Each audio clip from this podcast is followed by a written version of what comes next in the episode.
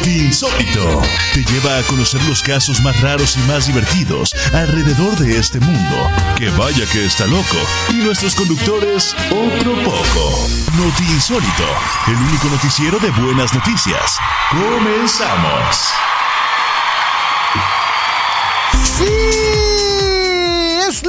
Noti Insólito, 9 de la noche con 30 minutos como siempre. Muy emocionado de que esta emisión a través de la frecuencia del 102.3 FM se esté llevando su curso correctamente y este programa que se intitula Noti Insólito tiene una emisión más. La verdad es que ya perdí la cuenta de cuántas emisiones llevamos, pero el día de hoy no es una emisión normal porque el día de hoy hemos de presentar a la nueva integrante de este programa, una muy vieja conocida, una gran, gran amiga mía en lo personal. Crecimos juntos en el medio en Montreal. Bueno, tú ya llevabas un rato mucho más grande que el mío. Pero ella me arropó como si yo fuera un bebé cuando yo llegué a Montreal y me dijo, amigo, yo te ayudo, mira, que no sé qué. Y tuvimos un programa de radio hace unos, ¿qué será? Unos tres años. Wow, el tiempo vuela. Ya, no sé si tres años o cuatro, pero... Como tres larguitos. Como tres y algo. Voy a presentar con bombo y platillo, damas y caballeros, a través de la frecuencia del 102.3 FM Radio Centreville.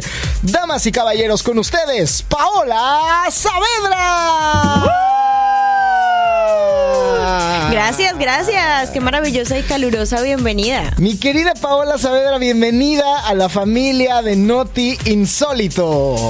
Gracias por ese recibimiento. Más que contenta de estar acá, de acompañarte hoy. Bueno, y desde ahora, hoy y todos los lunes estaré aquí dando lora y contando la mejor información Exactamente, en este programa en donde simple y sencillamente hablamos de buenas noticias, un programa que está preocupado por la sociedad, porque ya todos los noticieros hoy, hoy por hoy son noticieros que hablan de malas noticias. Es verdad. Estamos pasando por un momento complejo en el mundo, la economía, las guerras, no sé qué, y nosotros estamos haciendo una labor periodística, porque para la gente que no lo sabe, Paola Saavedra es una periodista profesional, y entonces eh, pues decidimos invitar Paula Saavedra y obviamente junto con todo el equipo de Noti Insólito que nos abocamos a buscar simple y sencillamente las buenas noticias que existen en el mundo y el día de hoy se las vamos a presentar en toda una bandeja y un menú de restaurante así, pero de esos carísimos, en donde les vamos a presentar las noticias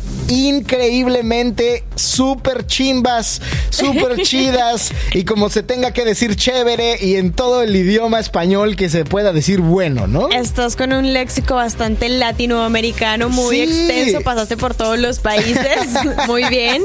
Una vaina buenísima. Una vaina, wow. Estás muy colombianizado, cuéntame, ya tienes muchos amigos de Colombia. Ya tengo bastantes amigos de Colombia, tú eres una de ellas, este, sí, bueno, es que, ¿sabes qué? Es algo que pasa mucho aquí eh, y la gente que nos está escuchando en este momento no nos va a dejar mentir.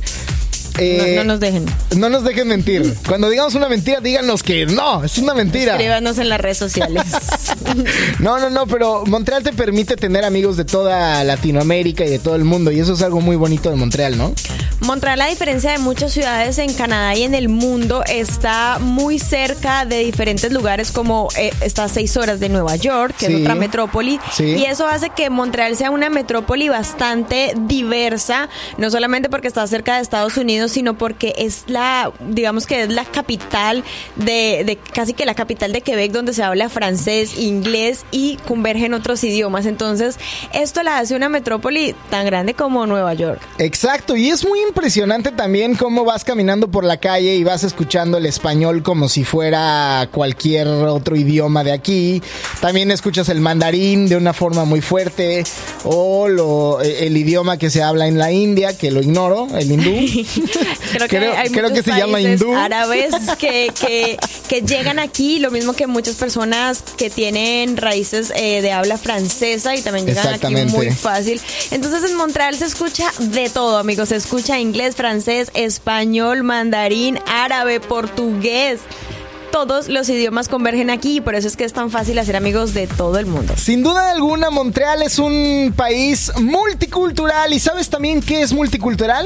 Este programa. Esta estación de radio, Radio Centreville, que obviamente tiene programas de todos los idiomas. Eh, les mandamos un fuerte saludo a nuestros amigos portugueses, a nuestros amigos de Haití, que también tienen programas por acá. Hay programas en italiano, hay programas en español de otros países. Y obviamente, bueno, pues a toda la gente que, que escucha este, esta estación a través de su automóvil en estos momentos, cuando son las 9 de la noche con 35 minutos. Y arrancamos con la primera nota que obviamente le toca a la damisela del día de hoy, mi querida Paola. Voy con toda y voy con un tema que está ahorita en tendencia en todo el mundo. ¿Sí? Y es Qatar. ¡Qatar! Sí, señoras y señores, vamos a hablar del Mundial, un Mundial que ha sido eh, bastante polémico. y sobre todo porque eh, no solamente fue su inicio ayer, sino porque muchos programas y muchos documentales se estrenaron la última semana sobre Qatar. Se pueden encontrar varios en Netflix. ¿Has visto alguno? No he visto alguno, pero estuve siguiendo muy de cerca eh, a un periodista muy conocido en México, no sé si en Colombia o en Latinoamérica sea tan conocido, que se llama Alberto Lati que es un, es una, es un, es un reportero que han mandado precisamente a todos los eventos deportivos desde hace como 30 años a, a, lo largo de todo el mundo. Entonces ha estado en China, ha estado en Sydney, ha estado en Alemania, ha estado en todo, en todos lados donde hay algo deportivo, ya sea Olimpiadas o, o mundiales, lo mandan, el tipo se interna como tres o cuatro meses antes de que empiece. Entonces el, tipo aprende los idiomas y te cuenta la verdadera vida de, la, ciudad o el país que visita. Y estuve, y estuve siguiendo a Alberto Lati y todos los reportajes sobre Qatar y me parece que está muy tremendo. Hablar de Qatar es otro mundo, literalmente. Sobre todo por ustedes las mujeres. es otro mundo total. Te voy a contar una de las partes, bueno, lo que tengo acá como de la información que recaudamos para el día de hoy. Y es que ya el Mundial comenzó, como yo lo decía antes, ayer, pero 48 horas antes de su inauguración, la FIFA dio a conocer que ya no solo en los estadios estará prohibida la venta de alcohol. ¿Qué? Ahora también ¡Ah! en las áreas perimetrales. Ok. Y es que ya se había dicho eh, que no se podía tomar alcohol en las calles porque está prohibido con. Así es. Sí, con. con y no es con cualquier cosa, amigos. Eh, son, son realmente eh, temas bien complicados allá y eh, ellos siguen poniendo como normas, pero estas normas muchas son, muchas han cambiado como esta que es muy pequeña, como que no va a haber en, los estadios, pero eh, las normas eran bastante claras para las personas anteriormente, antes de que viajaran, antes de que se empezara este mundial, de que no se podía tomar en lugares públicos, sino en lugares autorizados, que no son muchos tampoco en Qatar, y pues para los seguidores del fútbol esto fue un, un golpe. Sí, la verdad es que es, tremendo porque eh, solemos ver siempre afuera o dentro de los estadios a gente muy borracha tomando. De hecho, recuerdo ver en el Mundial 2014 a Diego Armando Maradona en un palco súper borracho.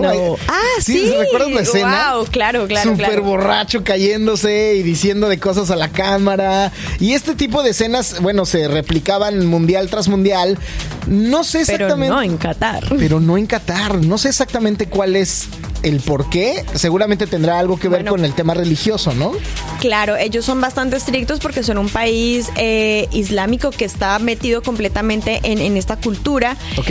Y lo que estábamos viendo es que esto causó una gran molestia, sobre todo porque se rumora que esta decisión para eh, decisión ya estaba tomada, pero que se había ocultado al público para evitar que la prohibición hiciera que muchos se arrepintieran de ir. Y ahora solo se podrá consumir alcohol en el mundial en las llamadas fan zones o fan fest y los puntos habilitados, claro, con tu respectiva licencia para hacerlo, porque tú sabes que a cada persona que llega a Qatar se le entrega como... Como una licencia, un gafete. Un gafete con el que básicamente pueden entrar, viajar y hacer diferentes cosas. Y esto tiene bastante molesta a la gente porque ellos de verdad esperaban que aunque habían restricciones no fueran tan complicadas y, se sienten como que, como que les, como que les ocultaron cosas ahí. Oye, ¿Qué opinas? Es que está terrible porque, insisto, yo creo que, eh, por ejemplo, vamos a poner el, mayor ejemplo que acaba de suceder, Rusia, ¿no? que también es un país muy estricto, pero Rusia, durante el Mundial de Rusia en 2018, permitió zonas toleradas para que la gente hiciera fiestas en la calle y tomara alcohol en la calle e hicieran miles de cosas. Claro, es que por eso se llama la fiesta del fútbol. Exactamente, y así sucesivamente. Por ejemplo, el, Mundial de Brasil, que fue una fiesta, pero por todos lados. Brasil. Y, y así sucesivamente en Alemania, que también es un país muy estricto. También se permitieron muchísimas, muchísimas pachangas muy buenas en el, Mundial del 2006. Y, ellos tenían bastantes restricciones eh, con respecto a las mujeres de allá y todo, pero aún así no se sintieron tan fuertes las restricciones como se están sintiendo en este Mundial de Qatar. Otra cosa que tiene el Mundial de Qatar que la verdad está muy complejo es que, por ejemplo, la gente que está yendo a hacer periodismo y que quiere levantar imagen al público, tiene que pedirle permiso a todas las personas para poderlas grabar.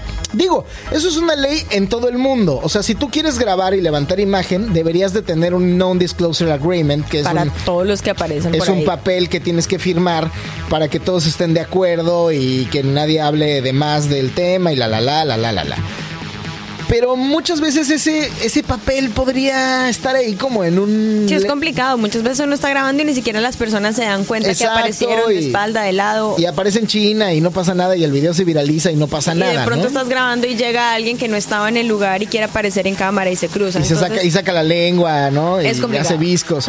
Eh, eh, pero por lo que yo estaba entendiendo es que si en Qatar alguien reporta que lo grabaste sin su autorización, te vas a la cárcel de inmediato. Sí, ya son bastante estrictos también tienen otra norma de que no puedes tomarle fotos a las mujeres de allá. No, bueno. No les puedes tomar fotos. Puedes saludarlas, hablarles, pero no te puedes tomar fotos con ellas porque también todo el mundo va para la cárcel en Qatar. Es un mundial muy complejo porque aparte es el primer mundial en no sé cuánto tiempo eh, y si me atrevo tal vez a decir que es el primer mundial en la historia de, la, de, de todos los mundiales que se hace en invierno. Sí, es el primer mundial que se hace en invierno y se hace en invierno porque Qatar tiene temperaturas de 50 grados y ahorita en invierno están en cómodos 40. No, sí. ¿qué haces en invierno 40 grados? Imagínate, aquí quisiéramos nosotros tener un invierno de 20, de 10. Oye, fíjate que yo he escuchado personas eh, que le saben al fútbol y dicen que el mundial de Qatar no debió haber sucedido nunca. Bastante, sí. Porque hay, no, no, vamos a hablar acerca de todo lo negro que tiene el Mundial de Qatar, porque hay una historia totalmente negra detrás del Mundial de Qatar. vayan a Netflix. Sí, vayan a Netflix para que vean la historia negra del Mundial. pero aquí no, en este programa no. En este programa no, pero igual queremos discutir todas las cosas que están pasando y que las personas que de pronto van a viajar en estos días a Qatar tengan también claras estas normas y todo lo que está pasando allá. Otra de las cosas de las que nos enteramos el día de hoy es que se queda por fuera del mundial. No puede ser, justamente en el programa pasado con mi querida Gaby, que le mandamos un fuerte saludo y un abrazo. Saludos a Gaby. Que Gaby estaba dándonos la nota de que el, equipo de, de, Mané estaba tratando de hacer brujería para curarle de, de, su fractura de cúbito y peroné. Wow. Pero no lo lograron. Qué eh, mala onda. No les, funcionó, tienen que, cambiar de brujo. o de doctor, ¿no? Básicamente. Pues. sí, la ciencia dice que no es difícil, tienen que cambiar de brujo. Y qué mala onda por Senegal, porque por primera vez en la historia Senegal tiene un jugador de alta calidad. Bueno, ha tenido uno que otro en otros momentos, pero en este momento Mané es un gran jugador de Senegal y qué triste que, que, que pues esté fuera, ¿no? Es muy triste y no es el único que se quedó por fuera. Yo no soy una gran conocedora del fútbol, eh, de este mundial sé un montón porque he escuchado y a mí me encanta investigar cuando empiezo como a ver cosas, pero vi que ¿Porque periodista? Porque periodista, ya tú sabes, pero estoy segura que vi que otro de los grandes jugadores de fútbol se quedaba por fuera este año de este mundial. No me acuerdo quién era. Pues mira, se quedaron varios fuera, se quedaron varios fuera, por ejemplo, de México, se quedó el Tecatito Corona fuera por lesión. Se quedó eh, el Chaquito Jiménez Jr., se quedó también fuera. Diego Laines se quedó fuera. Eh, y no, no, bueno, sí, tenemos una larga lista de jugadores que se han quedado fuera del Mundial. Es una- Increíble, increíble. Es una además, tristeza. Además, porque para muchos de estos jugadores puede que sea su primera o su última vez en el fútbol. Esta carrera es una Sí. carrera bastante complicada en la que eres joven, pero puede que se acabe tu carrera por una lesión y nunca más puedas volver al campo. No, y es que aparte, eh, mira, eh, el futbolista normal, eh, su carrera dura más o menos unos de 10 a 15 años. De 10 a 15 años, eso quiere decir que si debutaste, debutaste más o menos como a los 18 años. Si eres verdaderamente bueno, te llevan al mundial a los 18 años. Pero si no, te tienes que esperar hasta que tengas 22, 23. Más que es Y eso va recortando la oportunidad de que vayas a los mundiales, ¿no? Pero bueno, pues es, es interesante, es interesante. Sin embargo, hay muchos futbolistas, como por ejemplo el caso de Cristiano Ronaldo, que ya está jugando su quinta Copa del Mundo. Y última. Yo creo que sí, porque ya tiene 37 años. Sí, sí. un- Entonces ya no, no le veo, o bueno, quién sabe. Pues se, se- se rumora que es su última, su última. Debería de ser. Y acabo de encontrar quién es el otro jugador que se quedó por fuera. A ver, échamelo. Nada más y nada menos que Karim Benzema. Sí, por lesión. Sí, Se señora, lesionó sí, hace a- ayer, ¿no? Sí. No. Se lesionó esta mañana, se levantó y se lesionó, no mentiras. Eh, es una tristeza porque es otro de los grandes jugadores y este, este evento mundial hace que la gente quiera ir a ver a estos grandes jugadores. Claro, porque es, la, es, la- es como la congregación del máximo circuito de futbolistas, en donde vas a poder ver en una misma liga a Messi, a Cristiano Ronaldo. A Karim Benzema. Tendríamos No. que ver a bueno, tendríamos que ver a Karim Benzema. Sí, una tristeza. Y así sucesivamente, ¿no? Oye, ¿a Colombia? No, no es cierto, es broma, es broma, es broma. Porque eres así. eh, Colombia jugó un partido hoy contra Paraguay, nos fue muy bien, gracias Ay, a Dios. Colombia. Colombia que siempre ha sido uno de los de los equipos que está en el mundial. Este año nos quedamos por fuera. Sí. Pero mira que no estamos tan aburridos. No, no, no, yo Con sé. todo lo que está pasando en Qatar, eh, digamos que no ha sido como eh, tan grave. Obviamente es muy triste quedarse por fuera de un mundial, pero estamos apoyando a nuestros hermanos ecuatorianos que sí están allá jugando. Oye, y que ganaron, le ganaron, Ganaron en a el partido inaugural a Qatar. Eso está muy bien. Orgullo, orgullo Pisando, latino. pisando con el pie derecho. Sí, vamos a ver cómo le va a Argentina, que también va a estar ah, en estos días jugando, Brasil. Bueno, todos nuestros equipos latinos vamos a hacerle fuerza. Oye, no a mí me da, a mí me da una cosa así como que de miedo, me da medio así como México dolores sí Tomás. está, ¿no? Sí, juega contra Argentina, está en el mismo grupo. Oh my God. México está en el mismo grupo de Argentina, juega Argentina, México, este Polonia y Arabia Saudita. Wow. O sea, entonces está, está complejo. Está, eh, dicen que los grupos quedaron, que, que hubo varios grupos que quedaron como los mejores en esos grupos y otros que están como, como ahí. Oye, entonces, hay, bueno. un, hay, un, hay un grupo que no recuerdo el, el número, el, más bien la letra del grupo, pero que le dicen el, el grupo de la guerra, de la Segunda Guerra Mundial. Creo porque que es está, ese. está Alemania, está Italia, está Japón. No. Sí.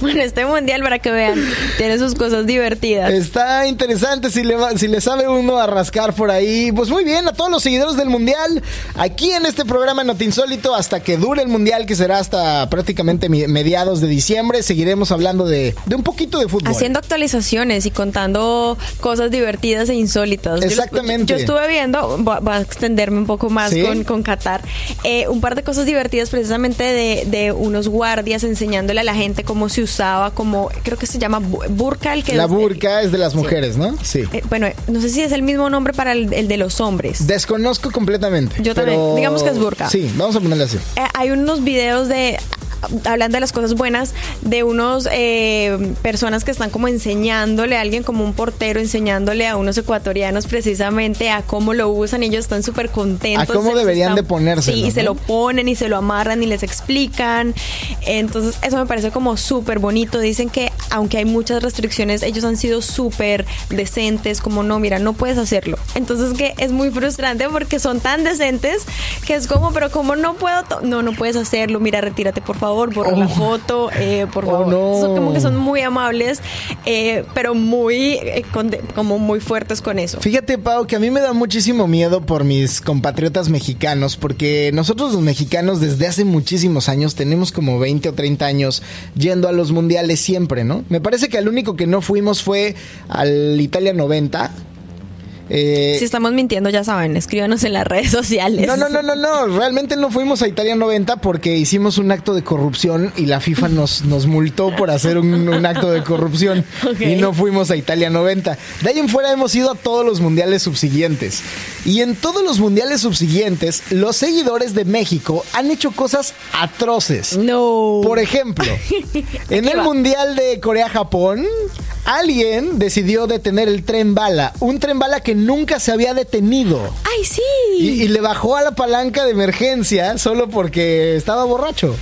Y luego, No. y luego en, en- me parece, me parece que fue en Francia, hay una llama de la libertad que nunca se había apagado desde hace millones de años. Y un mexicano estaba borracho y dijo, pues ¿por qué no? Aquí voy a hacer pipí. Y la apagó con pipí. No. Te lo juro, te lo juro, te lo juro, te lo juro. Bueno, entonces... Vergonzoso por completo. Luego en Brasil, otro mexicano que venía en un, en un crucero, en el crucero de Corona, de la cerveza, se le hizo chistoso aventarse, aventarse al, al mar y obviamente ya no lo recuperaron, o sea, se, se murió.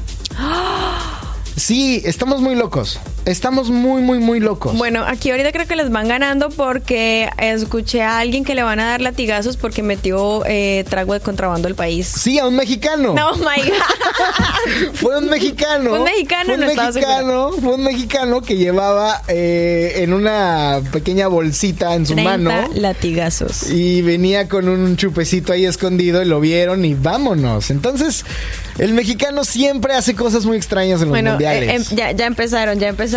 Estamos verdaderamente locos. Eso parece. Sí, sí, sí. Me, me tiene un poco complicado porque yo, yo, yo sé que mis compatriotas no se saben comportar. Día número dos y ya a, a alguien le van a dar 30 latigazos. ¿Los colombianos hacen cosas raras en los mundiales? Eh, fíjate que no, somos de lo más bien portados. ¡Ay, Eh, probablemente sí, en este momento no lo tengo muy presente, pero seguramente habrán hecho cosas chistosas de pronto. Bueno, no yo recuerdo, yo recuerdo una historia muy, muy, muy triste y muy mala que no debería yo de contar en este programa. en, en el, en el Mundial 94 en, en Estados Unidos. Ajá. Que me parece que se, se llamaba Córdoba, el defensa, Ajá, que, sí. que se barre y mete el autogol. Y cuando regresa a su país, el crimen Ah. organizado. Eh, pues es una, una historia muy, muy- Es muy triste. Es muy fuerte para un lunes en la noche. Sí, sí, sí. eh, se dice que en esa época que la, no la delincuencia común, sino que estaban los carteles en Ajá. esa época muy fuertes. Sí. eh, por haber hecho el autogol, dicen que lo mandaron al cielo directamente Sí, caray. en agradecimiento por el autogol. Es una historia triste, pero es una historia real. No, no, no está confirmado, pero pues es el run run que, que se tiene. Sí, no sabemos, también pudo haber sido otra cosa, pero, pero es, es, es como el rumor. Y eso lo decimos así nomás por fuerita porque no queremos ahondar en ello. No, no, no, es No, lunes. es lunes y esto es Notinsólito y solamente hablamos de buenas noticias. Oigan, son las 9 de la noche con 52 minutos. Yo creo que es un momento muy oportuno para irnos con música Me y después irnos a un corte comercial. Porque, porque no nos vamos con algo mundialista. ¿Tenemos algo mundialista por ahí? Sí, seguramente tenemos algo mundialista, eh, pero... Bueno, te voy a contar que. A ver, cuéntame. eh, este año se supone que los artistas que iban a presentar y que iban a hacer la apertura del mundial eran un grupo de K-pop.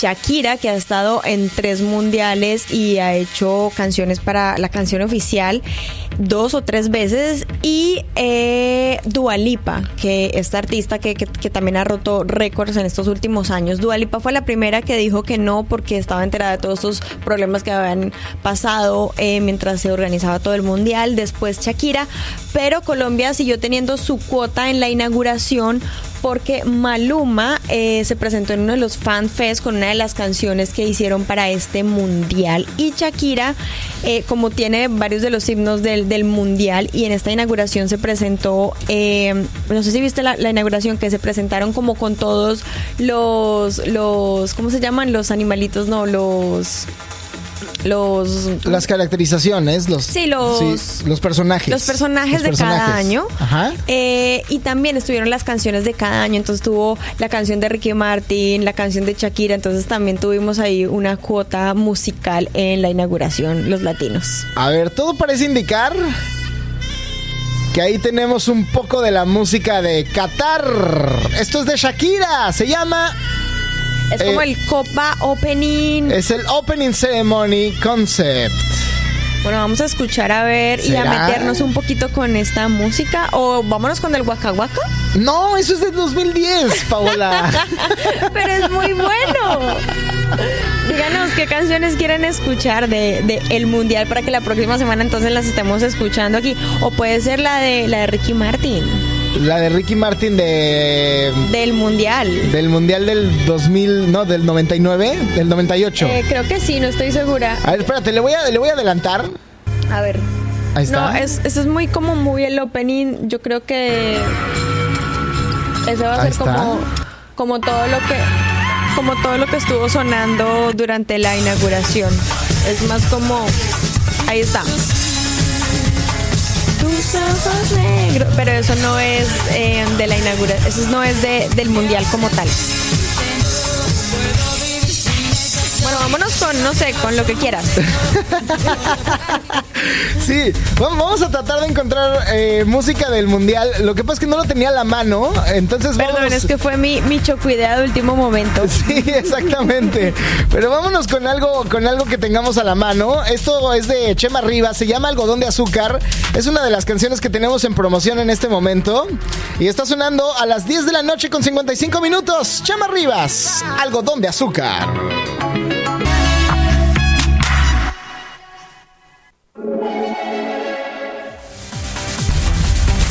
Fuimos a corte, pero ya volvimos con más de Noti Insólito.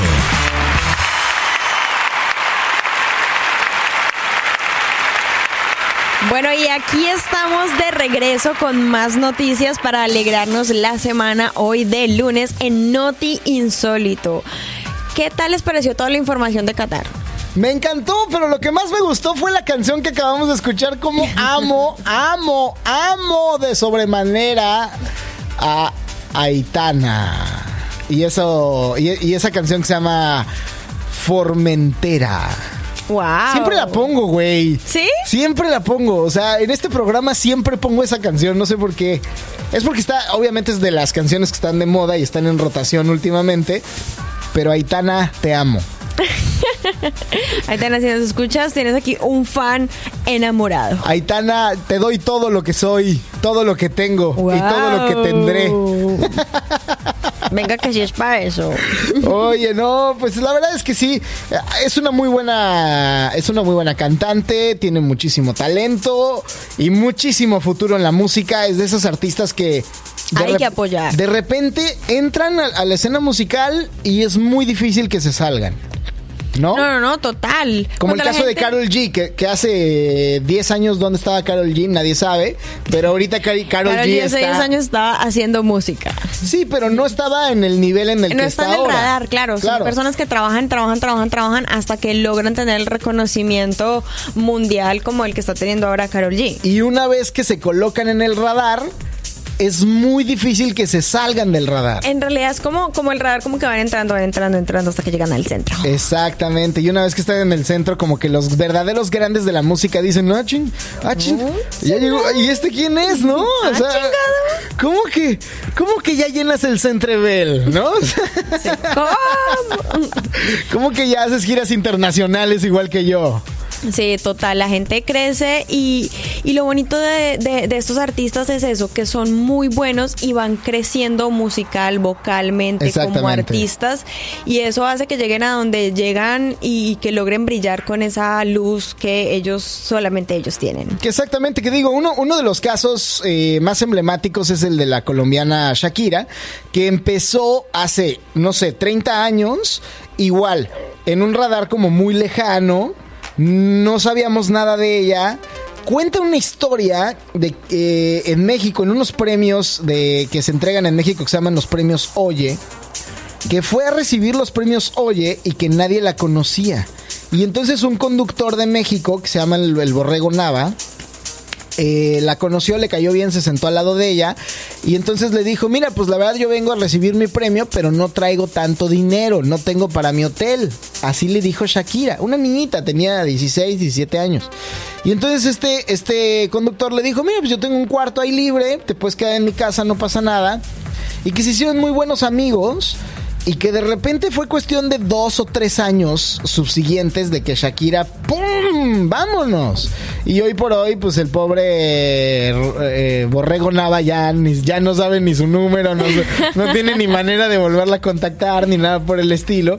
Y así es como es, pasa esto, ¿no? O sea, de repente, eh, yo no sé si de repente tú te vas a volver famosa y no, no, no te vas a acordar de, de mí, jamás. Soy, güey, ¿de qué estás hablando? No, pero es cierto, es cierto. Eh, Shakira empezó como trabajando súper duro. Eh, yo me leí el libro de ella cuando cuenta que se fue de Barranquilla, su natal Barranquilla, a Bogotá. Y estaba como viviendo con su mamá en una habitación mientras trabajaban súper duro para lograr brillar en la música con su primer álbum que fue Magia y después ya logró como despegar, pero no era tan conocida, sino en Colombia al principio. Yo después creo que la magia que tuvo ella fue lograr empezar en la música anglo y mostrar como toda esa sensualidad y toda esa gracia que tiene ella. No, aparte que eh, era, eran, eran otros tiempos musicalmente hablando, la, el pop de verdad eh, colocaba a los artistas en un nivel muy, muy alto, no había que ser soez en las palabras, había mucho romanticismo, estaba muy padre. Y lo que también está muy padre es irnos a la información, porque este programa es de información. Y estás escuchando Not Insólito, son las 10 de la noche con 7 minutos y hemos de presentar la primer nota. Bueno, ya es la segunda, nota. Ya es la segunda nota del día. Piensas que estamos recochando, pero estamos trabajando. Es que, güey, parece que estoy aquí echando broma contigo como cuando nos vamos de borrachos, güey. no, no es cierto, querida audiencia. Yo no tomo alcohol. y, digo yo, y digo yo porque Paola sí toma. yo sí tomo. Mira, la gente, es más, estoy aquí como en Guayabada, tengo de agua, de todo, pero es porque el, bueno, aquí en Montreal pasa algo y es que cuando empiezan a aprender como toda la calefacción, eh, por lo menos en mi caso siento que me deshidrato un montón y tengo que tomar el doble no, de agua. sí, fíjate que ayer, ayer me pasó que estaba dormido y me desperté en la madrugada con la boca completamente seca. Me tuve que parar a tomar agua. Creo que hay que comprar humidificadores. Sí, puede ser. Puede para, ser. Para que ayuden, bueno, y más nosotros que trabajamos con la voz. Bueno, ahora sí vámonos a que me cuentes porque sé que hay un perrito testigo. la, es la nota del perrito testigo. Es una nota que me encanta porque yo te voy a contar algo. Yo soy mexicano. De verdad. Sí, sí, sí. Bueno, y para la gente que no lo sabe. para la gente que no, que no entiende este acento que tú tienes. Para la gente que no lo sabe, güey, ¿no? Por Dios. Si no, si no lo habían descubierto, me voy a preocupar. México es uno de los países más surrealistas del mundo. Y si no me creen, pongan por favor muchísima atención a esta noticia que les voy a contar y que de verdad es una locura. Y es que si de por sí la justicia en México da risa, es una broma, que digo, yo me atrevo a decir que no solo en México, sino en toda Latinoamérica, la justicia es una broma. Bueno, pues con esto sí se pasaron totalmente de lanza, la sacaron del estadio, se volvió una completa locura.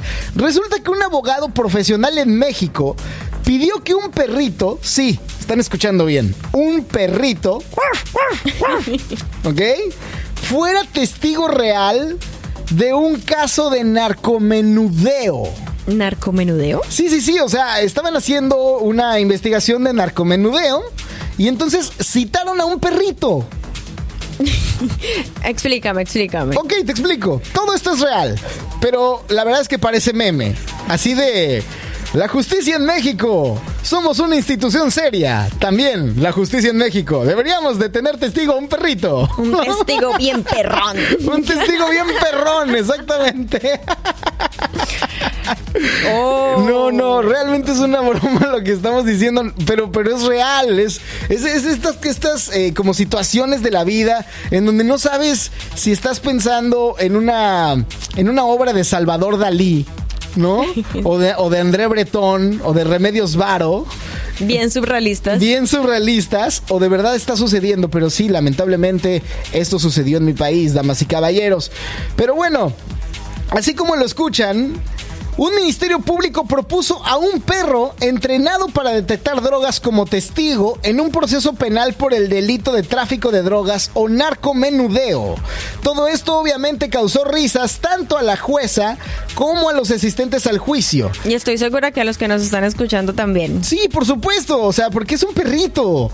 El evento quedó grabado en video y se hizo viral en TikTok en la cuenta de arroba el leak de todo. Así que si usted quiere ver este video, para que no piense usted que yo soy un mentiroso, vaya en este momento a TikTok y siga a la cuenta de arroba el leak de todo. El Ministerio Público señala que se va a presentar a declarar dos personas en calidad de testigos, presuntamente policías, y un binomio canino de nombre Mac. El binomio canino, así se les dice a los perritos en casos legales, de inmediato la jueza de control corrige al fiscal del caso preguntando, bueno, ¿y cómo va a declarar el canino? No, o sea, ok, está bien, presentémoslo. Tenemos un testigo canino. ¿Y cómo va a hablar? ¿Y cómo le vamos a hacer para que declare el canino? ¿No? Y entonces el ministerio... Esto, esto parece más como de caso cerrado. Sí, o sea, eso es una locura. Entonces el Ministerio Público, muy quitado de la pena, contesta. Sí se puede reproducir como evidencia, su señoría. Entonces, eh, todos están confundidísimos. La jueza de control retoma la palabra y le hace notar que un perro no declara. Digo, en sentido común. Sí, no, no, hablan, no declaran. No declara, pues es que es imposible. De hecho, ni siquiera el perro, al menos en México, porque en Canadá los perros sí tienen papeles. Pero en México no. En Colombia tampoco. Bueno, la mayoría no. En México no tienen papeles, no tienen acto de nacimiento, no tienen nada. Entonces, como tal, pues si se llama Mac, pues es el nombre que le pusieron como apodo, pero no es el nombre del perro.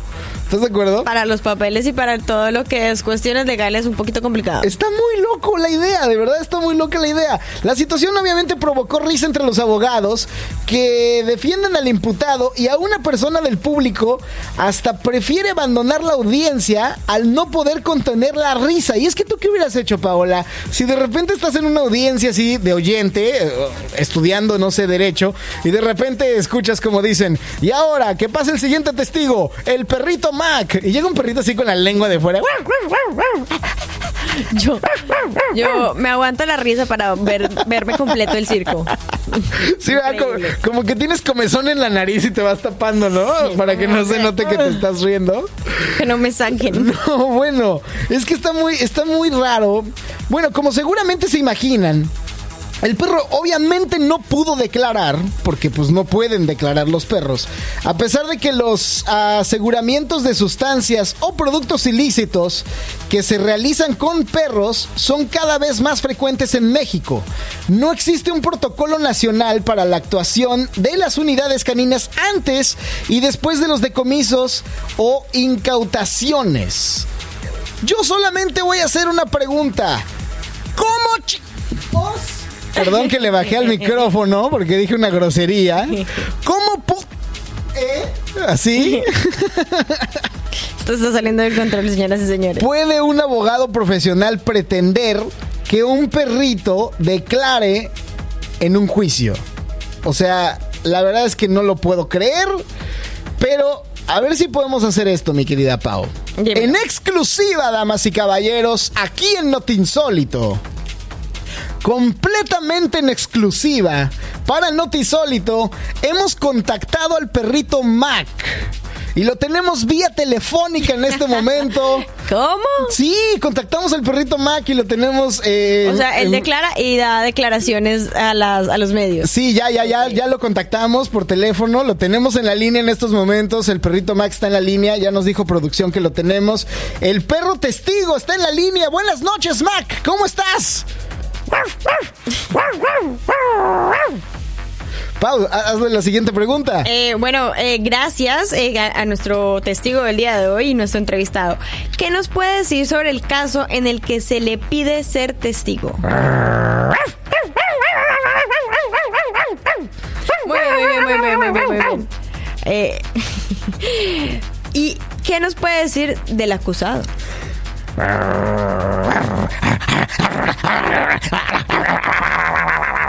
Interesante. ¿Algo más que quiera agregar? Claro, claro, tiene el hocico lleno de razón. Eh, pues muchas gracias por las entrevistas, Mac. ¡Wow! Increíble la, la, la declaración. Las declaraciones. La declaración del perrito Mac, llena de razón, como bien le dijiste, mi querida Pau, ¿eh?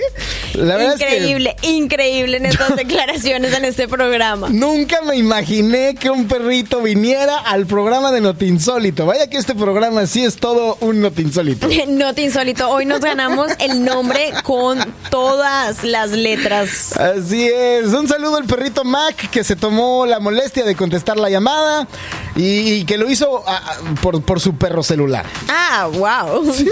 Exacto. Ya vas hablando como él. ¡Wow! Oigan, en este programa no lo respetan a uno ni el primer día.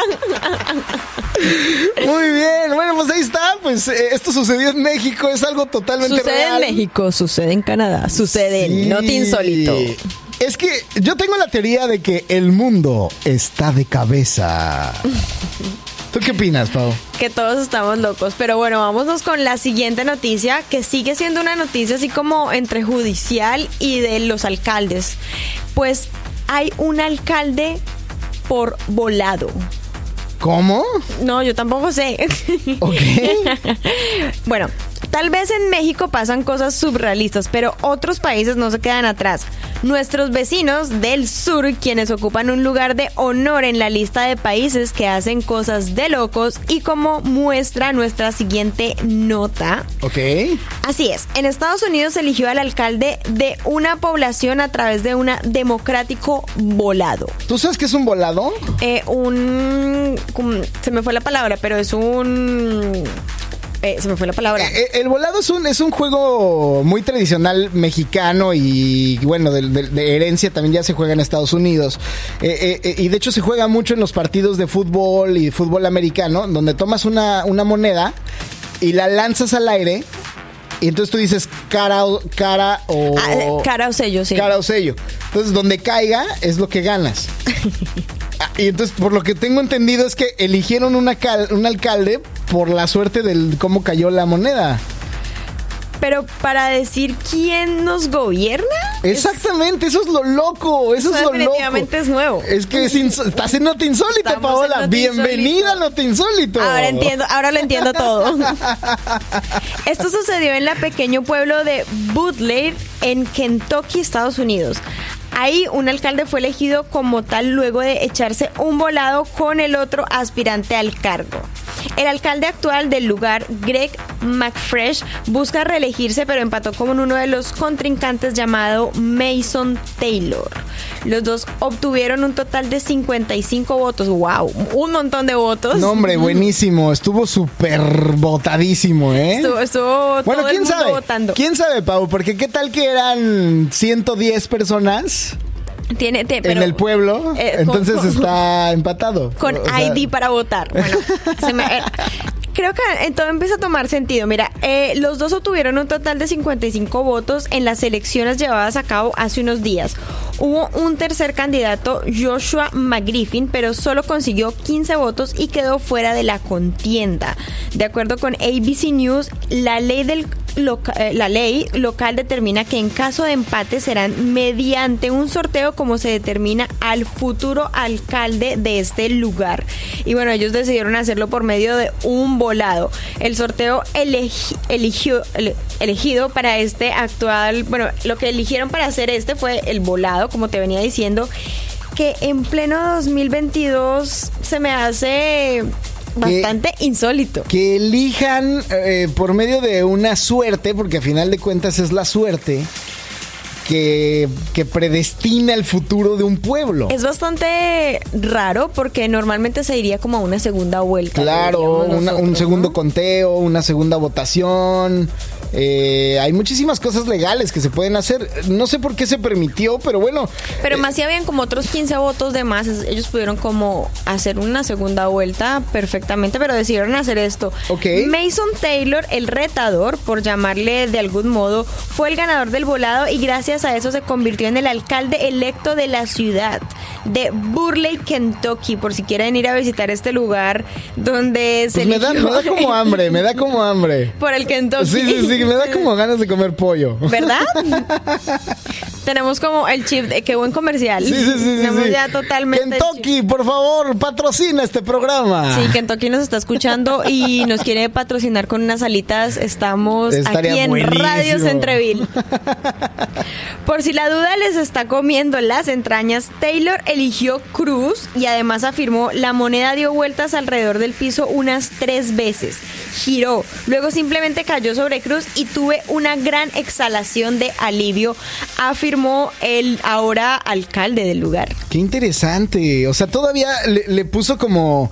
Le, le puso como nervio a la narración que iba diciendo, ¿no? Es como la moneda giró y todavía cayó. Y Yo creo que le quedó puso más nervio y narración a esto que a todo lo que hizo para ganar los 55 Sí, votos. ¡Qué locura! Sí, aunque no se puede, eh, bueno, aunque parece un poco raro, al menos 28 estados de Estados Unidos tienen leyes similares en cuanto a empates electorales. Entonces, bueno, Oh. creo que... eh, Es legal entonces. y es muy normal, para que 28 estados lo tengan normalizado, es como, vamos a ver si las elecciones las ganamos con votos o con cara y sello, Oye, pero me parece, un- o sea, sí me parece una niñería, ¿no? O sea, yo creo que podrían haber otro tipo de cosas eh, legales mucho más interesantes que esto. Bueno, ellos tienen diferentes formas eh, para definir un ganador, como volados, un sorteo donde se meten papeles con los nombres de los aspirantes y se saca de una urna. Ajá. Y eh, otras formas en las cuales el azar y la suerte son la única diferencia. Suena loco, pero tal vez no sea tan mala idea, ¿no? Nos ahorramos todo el dinero de las campañas electorales, discursos llenos de mentiras y promesas que nunca se van a cumplir. Nos echamos un volado y listo. Oye, Pau, pero yo tengo una duda. Esto solo pasa si empatan, ¿verdad? O sea, si están muy cerca, si está empatado. Sí, sí empatan. O sea, porque por ejemplo en México sucedió en 2006 que el presidente en turno, que era Felipe Calderón, y el presidente de ahora, que es Andrés Manuel López Obrador, estaban contendiendo por la política en ese momento y empataron. Y se armó una trifulca. Y entonces eh, se, se hacían marchas donde la gente gritaba voto por voto, casilla por casilla. Y se hizo un paro total así en una de las avenidas principales. Ah, pues Reforma. Reforma. Reforma, que la conoces muy bien. Sí, sí, sí. Ahí en la Ciudad de México. Qué lugar tan bello, tan Es bonito, bonito. sí. Caminarlo lleno de historia. Yo amo México y amo Reforma. Sí, que cada, que cada determinados metros hay una estatua que te cuenta la historia de lo que sucedió allí. Es muy bonito. espectacular. Yo hice el tour con el bus de dos pisos para Sí, que me dejara sí. por todos los lugares el emblemáticos. el turibús. Que de hecho en la esquina del Ángel de la Independencia está Univisión, por cierto. Ah, ve Sí, pues. sí, sí, sí. Univisión México, por Univisión México. Oye, y bueno, pues ahí, ahí eh, cerraron eso e hicieron un campamento para hacer eh, reproche y hacer que Pero se- no tenían como, esa era la segunda vuelta o no tenían, no se hizo ¿Cómo? nunca una segunda vuelta. Y entonces como... Pues ya ganó el que dijeron que ganó y ya. Y, Oh. todo, y, y todos los demás dijeron que era robo y demás. Bueno, entonces a ellos les hubiera convenido echarse un volado. Pues hubiera estado muy interesante. Hubiera estado más tranquilo para todos. Me parece que Felipe Calderón legalmente, no sé si fue en realidad, aclaro para las personas que son fan de Andrés Manuel López Obrador, no quiero tener problemas con ustedes. Este, parece que legalmente, al menos en el registro federal electoral, tenía como 3 o 4% más Felipe Calderón y por eso le dieron la presidencia. Bueno, es que... Pero estaba muy apretado, entonces sí, sí habían podido haber, podían haber hecho un voladito y hubiera quedado bien. Claro. Sí, es que- o sea, ya- estas, son, estas son ideas que hay que traer de Estados Unidos. a Pero México. por favor, estamos en México, mandamos a declarar a un perro a un, a Y un no se pueden echar un volado. Y no se pueden echar un volado en la presidencia, qué tontería. Sí, le- les faltó ahí, les faltó ahí imaginación. Exactamente, mi querida Pau. Oye, 10 de la noche con 24 minutos. Está volando la noche. Ahora. Y ha llegado el momento de irnos con la siguiente nota del día de hoy. 8 mil millones de humanos. Oficialmente. ¿Todo bien? Espera. ¿No se han sentido más apretados en los últimos días? Eh, un poco. Sí, como que, como que, hazte para allá tantito. Sí, Oye, Pau, no, neta, hazte como, Como que en la acera no cabemos. Estoy sintiendo así como que tu, tu, tu, tu sudorcito de la piel así tantito de cerca. Con, con estas chaquetas no. con estas chaquetas tenemos como 10 centímetros, Sí. quieras o no. Exacto, aunque no seamos gorditos, somos gorditos con Sí, las sí, chamarras. sí. Oye, hace rato me pasó algo súper chistoso porque traía la chamarra de invierno y me la quito enfrente de Pau y cuando me la quito me dice, ¿adelgazaste? No, me quité la chamarra, Pau. Pero porque estoy como más flaquito de cara. Sí, me viste como más flaquito de la cara. Bueno, después dijimos que era la luz. Sí, también puede ser. Porque ya ahorita que estoy con la luz completa ya te diste cuenta que estoy cachetoncísimo igual que siempre. Es igual, sí, no, Sí, no sí, has sí. cambiado. Fue la luz y la chaqueta. Oye, por esto de los humanos, de que si se sienten más apretaditos en los últimos días, se los pregunto, porque fíjense que rompimos una barrera y ahora existen más seres humanos en nuestro planeta. Sí, señoras, el pasado 15 de noviembre la población mundial superó los 8 millones de personas. ¿Qué onda con eso, Pau?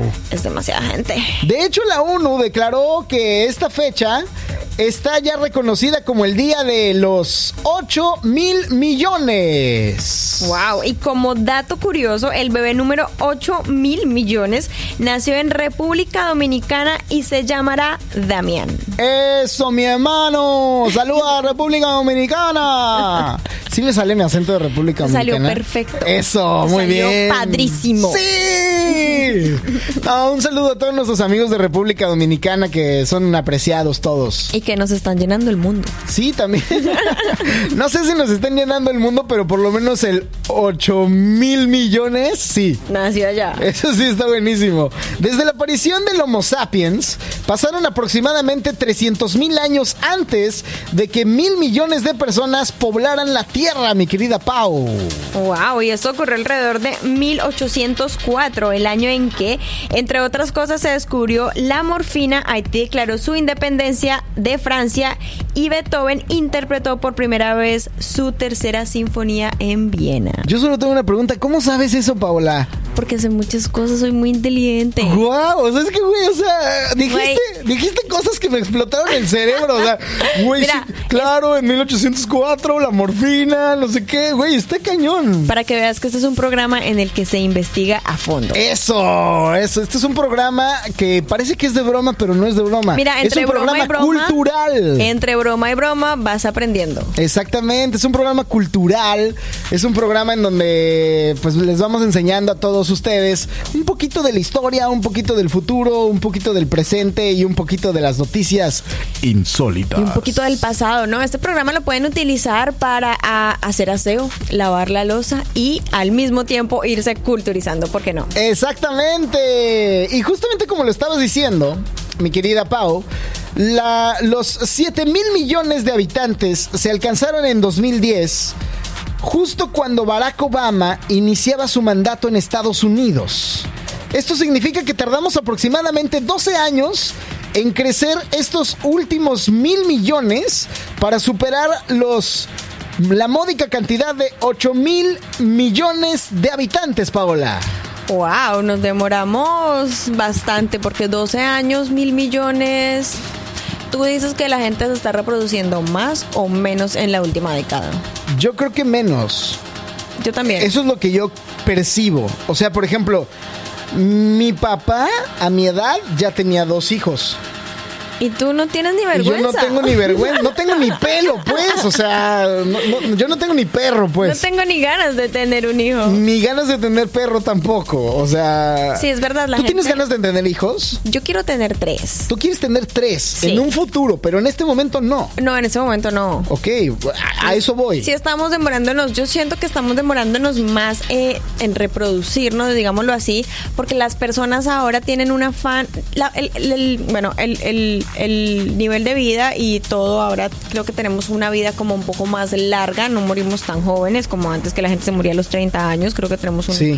Una- Bueno, pero me estás hablando de hace 500 o 600 años. Bueno, digamos que hace 20, 30 años la gente se moría un poco más joven. Sí, como a los 60, ¿no? Eh, Sí, 60. 60. Y ahora digamos que el, el está un poquito más alto y no solamente eso, sino que las personas y con internet y con todos estos booms que hemos tenido en los últimos años quieren hacer muchas cosas antes de tener un hijo porque también siento que se ha vuelto un poco más, eh, ¿cómo decirlo? Como las personas son más conscientes de la responsabilidad que es un hijo y una familia y quieren que sea algo eh, eh, que pueda como perdurar de una forma más tranquila para ellos y quieren hacer otras cosas antes de meterse en ese carrusel que es tener hijos y reproducirse. Entonces Claro. también siento que por eso las personas que lo quieren, lo que lo queremos hacer, nos demoramos más en llegar a ese punto y muchas personas simplemente se demoran tanto que no lo hacen.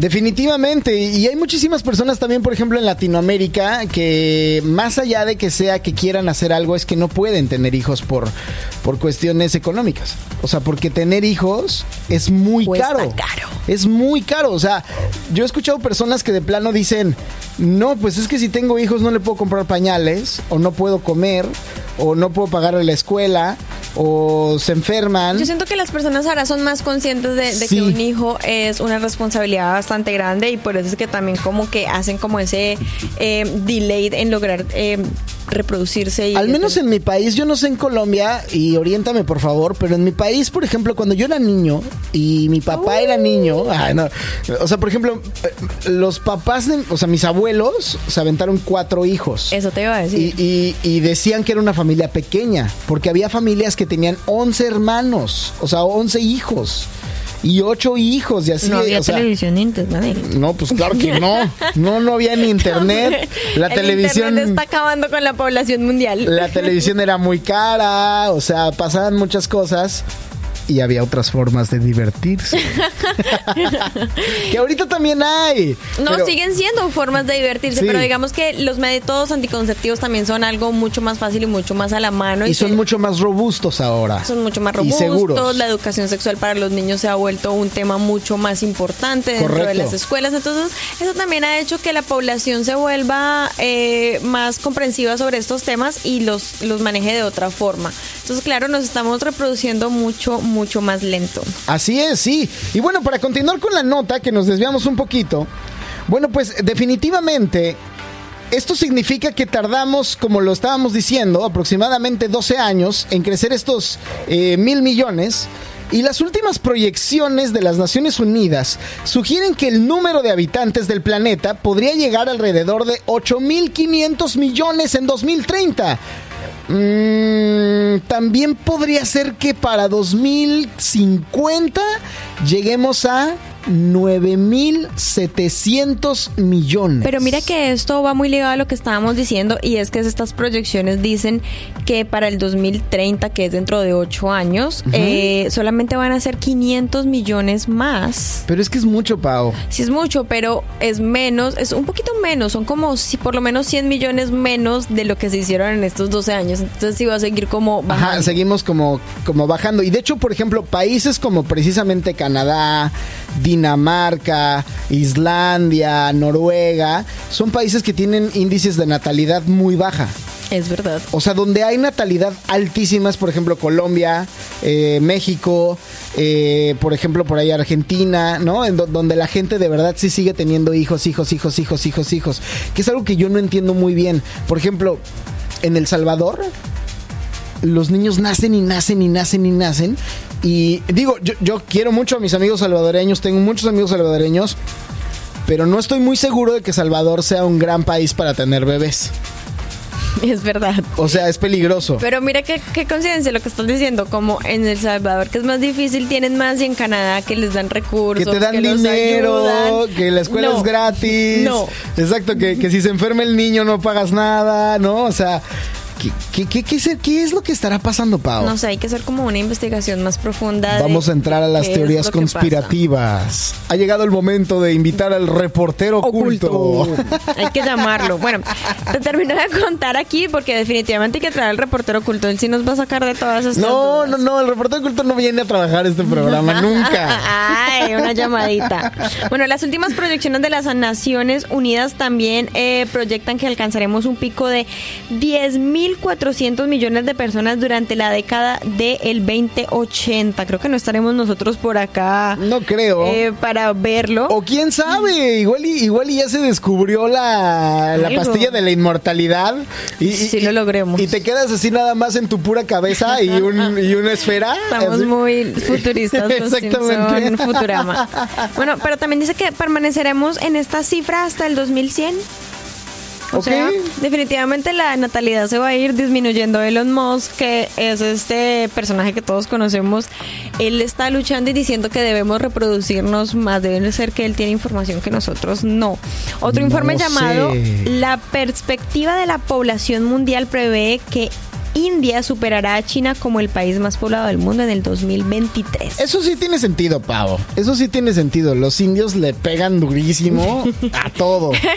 Les gustan las familias robustas. Sí, sí, sí, sí, sí, les gusta durísimo. Es que, es que, pues son, son- son personas que, pues, lo tienen en su religión, es parte de su religión. Entonces, las religiones justamente eh, dicen que hay que crecer eh, la religión por medio de la familia.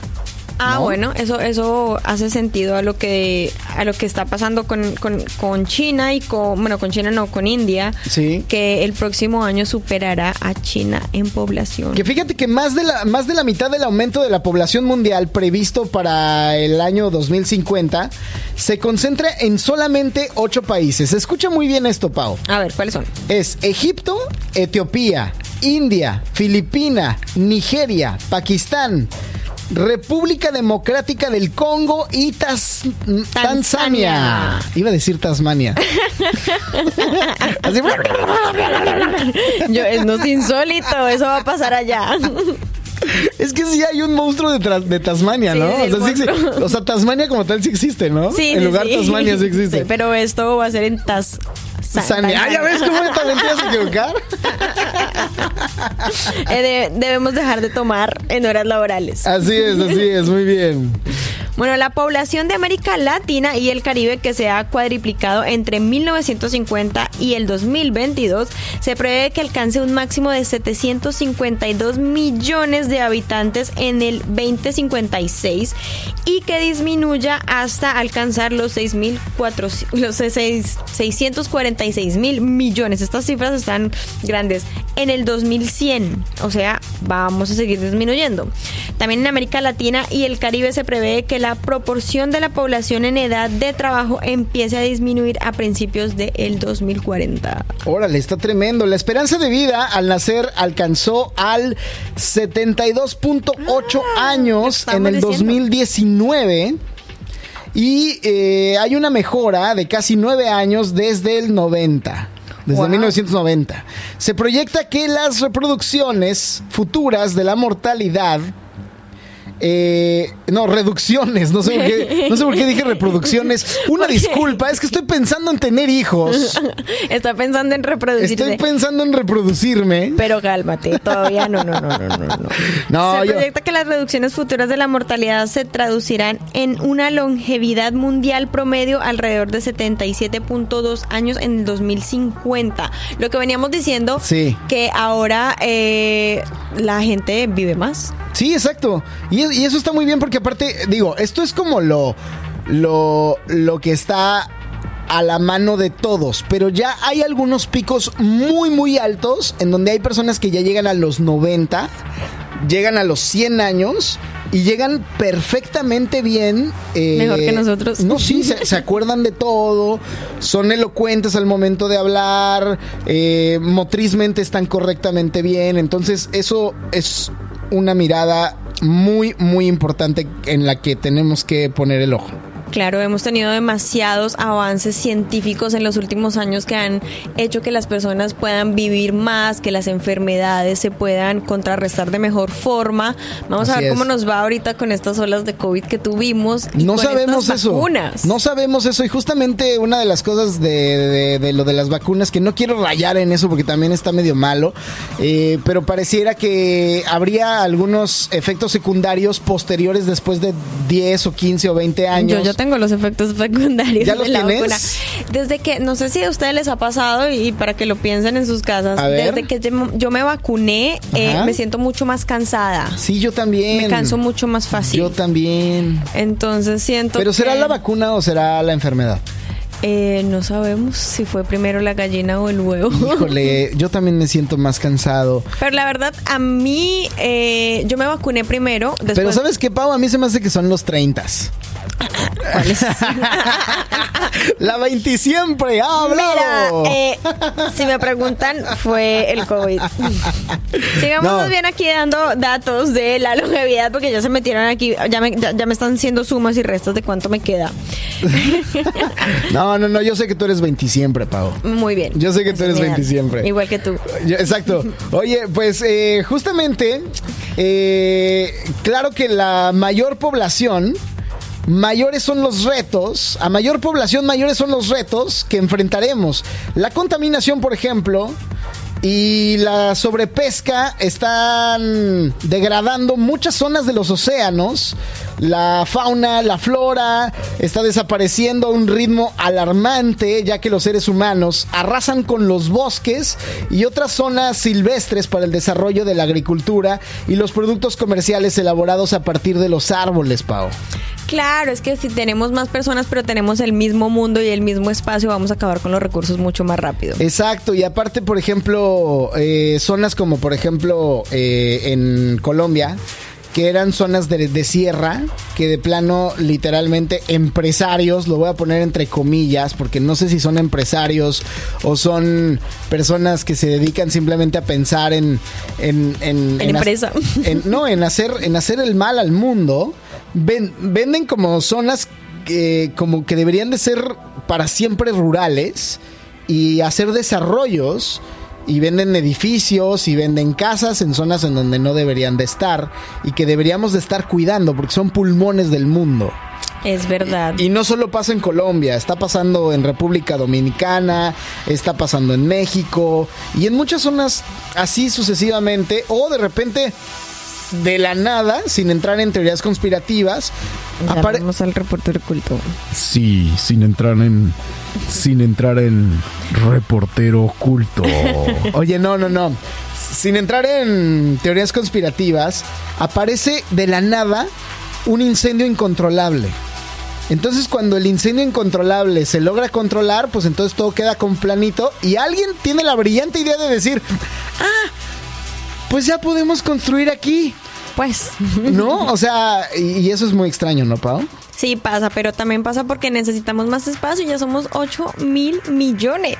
Pero la pregunta del millón es, ¿realmente necesitamos más espacio o la Tierra necesita menos seres humanos? Buena pregunta. Habrá que preguntarle a nuestro queridísimo Elon Musk, que ya quiere colonizar Marte, ¿no? Bueno, de pronto por eso es que quiere colonizar Marte y que nos reproduzcamos. Oye, ¿tú te irías a vivir a Marte? No, ¿Por qué no? O sea, fue tu rotu- porque fue un, tengo mis amigos aquí. fue un rotundo no. Bueno, te voy a, te voy a poner una, una, un imaginativo más padre, mi querida Pau. Ok. Si tuvieras la oportunidad de que Elon, Elon Musk, por medio de un volado, Porque esto es no te insólito. Exactamente. Donde todo puede pasar. por medio de un volado y por medio de un juez perro, No, el perro como testigo. sí, sí, sí, te dijera, ok, puedes elegir a toda tu familia y a todos tus amigos para irse a vivir a Marte, ¿lo harías? No. ¿Por qué? Porque no hay zonas, porque aquí se puede cultivar y allá no. Bueno, pero pues igual y ya se va a poder. Aquí se pueden tener vacas y allá no. ¿Y qué, qué tal que sí? Yo necesito mi leche. Yo necesito queso, leche, no desayuno sin eso. Oye, pero ¿qué tal que sí se puede? O sea ¿Te que- irías a Marte?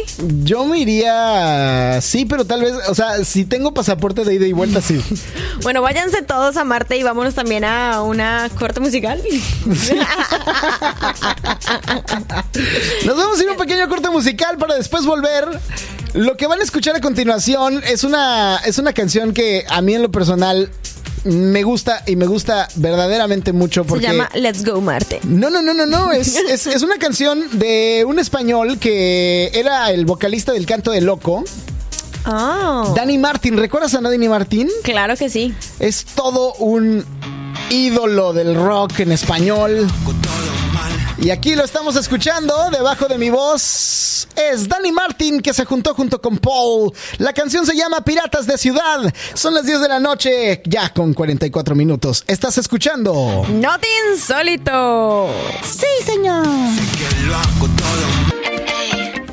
Nos fuimos a corte, pero ya volvimos con más de Noti Insólito.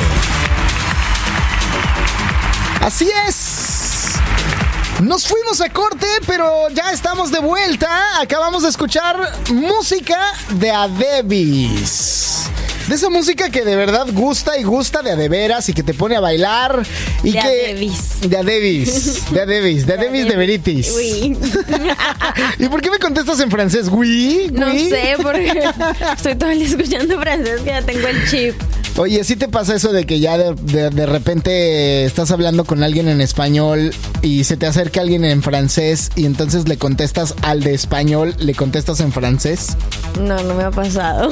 Es, es muy feo, ojalá no te suceda. Me han pasado, pero he tenido días en los que no hablo nada. O sea, como que tengo, como que hablo tanto, tanto, tanto que al final del día no, no, no puedo hablar bien inglés, no puedo hablar bien francés, no puedo hablar bien español, no sé quién soy. Es como que digo una palabra en uno y una palabra es como, ay, ya, no más. Ay, no, no, mi querida Pau. Es, es, es complicado, pero ha llegado el momento de presentar nuestra primera sección del programa. Porque ya hicimos muchas notas, pero ha llegado el momento de presentar. Voy- a quitar la música. Ha llegado el momento de presentar la primer sección del programa. Damas y caballeros, con ustedes. Desmintiendo. Sí, desmintiendo. ¿Será verdad? ¿Será mentira? Especialistas de Not Insólito se dieron a la tarea de investigar diferentes fenómenos de nuestro planeta para encontrar explicación. Bienvenidos sean todos ustedes a Desmintiendo solo por... ¡No te insólito! ¡Sí, señor! ¡Ajua! Tenemos otro integrante por ahí. Eso, sí, es, es- es el, es el Luchito. ¡Ah! Es Luchito, es Luchito. Oh. Luchito. Un niñito Luchito. ¿Cuántos recuerdos? Próximamente. ¿Tú conoces a Luchito, verdad? Sí, sí, sí. Sí. Es que para la gente que no lo sabe, Paola y yo hacíamos un programa de radio por ahí del 2019. En donde hacíamos personajes. Y parte del 2020. Sí, de, de hecho lo dejamos de hacer el día que se declaró la pandemia. En el año nuevo chino Pero fue la después lo última. volvimos a hacer. Ah, bueno, después regresamos. Sí, sí, sí, sí. Pero ya como dos días nomás, una cosa así, o sea, porque no. Eh, yo, yo volví más, yo volví más. Sí, pero tú solita, ya sin mí. estabas ya sin sí, mí. sí, Yo- yo ya- y luego yo regresé y tú ya no estabas. Sí, una No, cosa así. Es que sí es esto de los medios. Pero bueno, la amistad siempre quedó y el día de hoy Paola Saavedra es la nueva integrante de Not Insólito. Sí, señoras y señores. Saludos a la cámara. Ahí está. Saludos aquí a todas las personas que también se conectan por medio de las redes sociales Sí. y nos siguen. Recuerden que estamos como Noti Insólito en Instagram y en Facebook. Así que ahí nos pueden es. conseguir. Y también en Spotify. En Spotify, que es donde pueden escuchar el programa completo, y también en YouTube. Miren, estamos en todas las plataformas para que no Sí. se pierdan nada, para que estén súper dateados con nosotros y para que eh, estén súper dateados con esta sección que se llama Desmintiendo. Desmintiendo, es hora de poner fin a una de las mentiras que casi, casi por cultura general seguimos creyendo. Hoy hablaremos de un mito que, aunque no es tan famoso como otros, muchos aseguran que es real y hasta ha causado cierta controversia. El mito de hoy es el siguiente y estoy seguro de que todos ustedes y todos nosotros lo hemos escuchado. si todos habitan, si todos los habitantes de China saltaran al mismo tiempo, ¿Alterarían el eje de rotación de la Tierra? Es una pregunta. ¿no? ¿Tú lo has escuchado?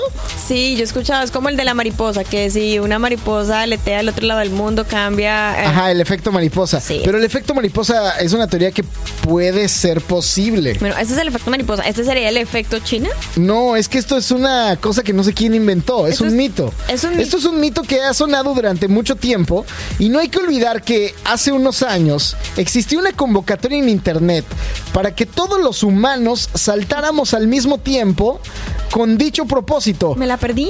Yo también, yo quería hacer eso, pero, pero no me enteré. Yo lo hubiera hecho. Yo también, por supuesto.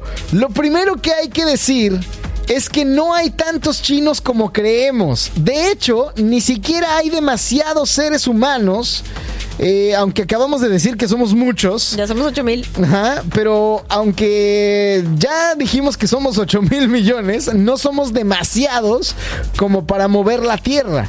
Para que nos demos idea, todos los seres humanos del mundo podrían instalarse en casas unifamiliares y cabrían sin mayor problema en el estado de Texas. ¿Qué? Digo, súper apretados, obviamente, ¿no? Unifamiliares. Wow.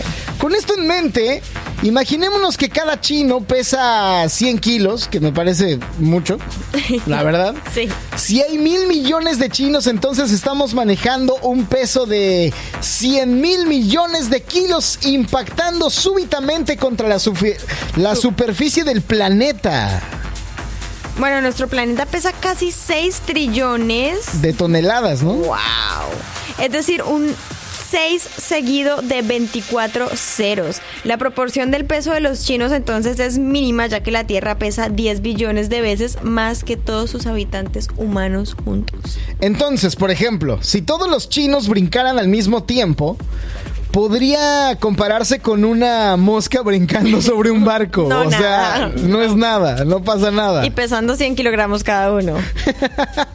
Esto quiere decir, mi querida Pau, mis queridos amigos radioescuchas, que aunque toda la población de la Tierra se ponga de acuerdo a brincar al mismo tiempo, es imposible que por esta razón se modifique el eje de rotación del planeta. Wow. Ahora, habrá preguntas que hacer, ¿no, Pau? Sí, sí, sí.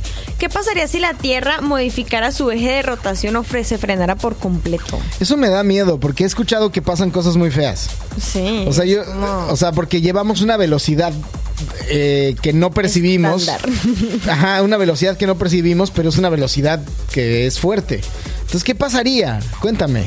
Bueno, el eje de rotación, se- si se modificara, lo que pasaría es que se pondría más lento. eh, que sin que nos diéramos cuenta, si se modificara de manera abrupta, habría cambios en el ecosistema, tsunamis, cambiaría la distribución de los océanos y muchos de nosotros, junto a montones de especies, dejaríamos de existir. No me digas eso. Digo, ahora, si la Tierra se frenara de golpe, por ejemplo, todo sobre su superficie saldría volando, mi querida Pau. O sea, estarías caminando así divina con tu vestido en la calle y de repente ¡fum!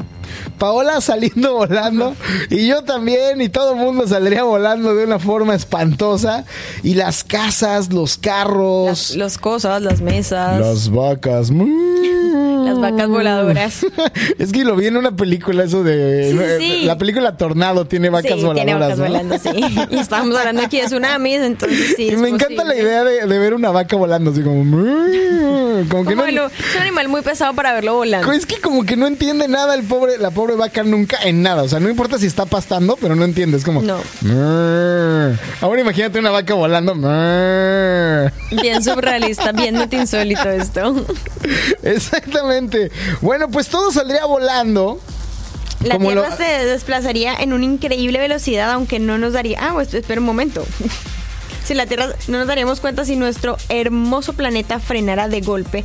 Se cree que todo sobre él saldría despedido a una velocidad aproximada de 1600 kilómetros por hora. Paola, ¿sabes lo que son 1600 kilómetros por hora? O sea, Si a 100 kilómetros por hora en el carro me pongo nerviosa. o sea, sí, claro. Bueno, pero yo estoy 200. seguro que en algún automóvil ya ha sido como a 230 Pero en alguna ocasión. 230 no es sino una cuarta parte No, de es que- 1600. Puede ser que en un avión llegues más o menos a mm, 700 kilómetros por hora. Puede ser. No estoy muy seguro de lo que estoy diciendo. Imagínate. Pero 1600 kilómetros por hora, yo creo que ya dejas así, mira, así dejas los cachetes, así va- vas, vas haciendo el aire y. Olvidando los ojos así ya. en No, el- no, no, no, creo que está muy apocalíptico esto. no, sí está muy loco, está loquísimo esto. Obviamente los humanos y objetos pequeños prácticamente desapareceríamos, justo como te lo estoy diciendo, pero ¿imaginas lo que causarían las aguas y varios océanos volando a esa velocidad? No, no me lo quiero imaginar. O sea, es que imagínate que estás así eh, en un búnker resguardado y se te ocurre abrir la ventana y de repente una ballena cae enfrente de tu casa. Básicamente, ¡pum! básicamente podríamos ver hasta la sirenita. Sí, sí, sí, sí, sí, puede pasar. sí se mueve todo de esa ¿Tú forma. crees en la teoría de que existen las sirenas? Sí, ¿Sí? Sí, yo creo que hay, hay muchas partes del océano que no hemos logrado descubrir, en las que no hemos logrado llegar, y Ajá. ahí debe haber otras especies. Humanoides, eh, peces, peces humanoides. Si nosotros hemos logrado como cambiar nuestro aspecto físico para poder sobrevivir, Sí. porque ellos no? ¿Has visto el documental de Discovery Channel que se llama Merminds?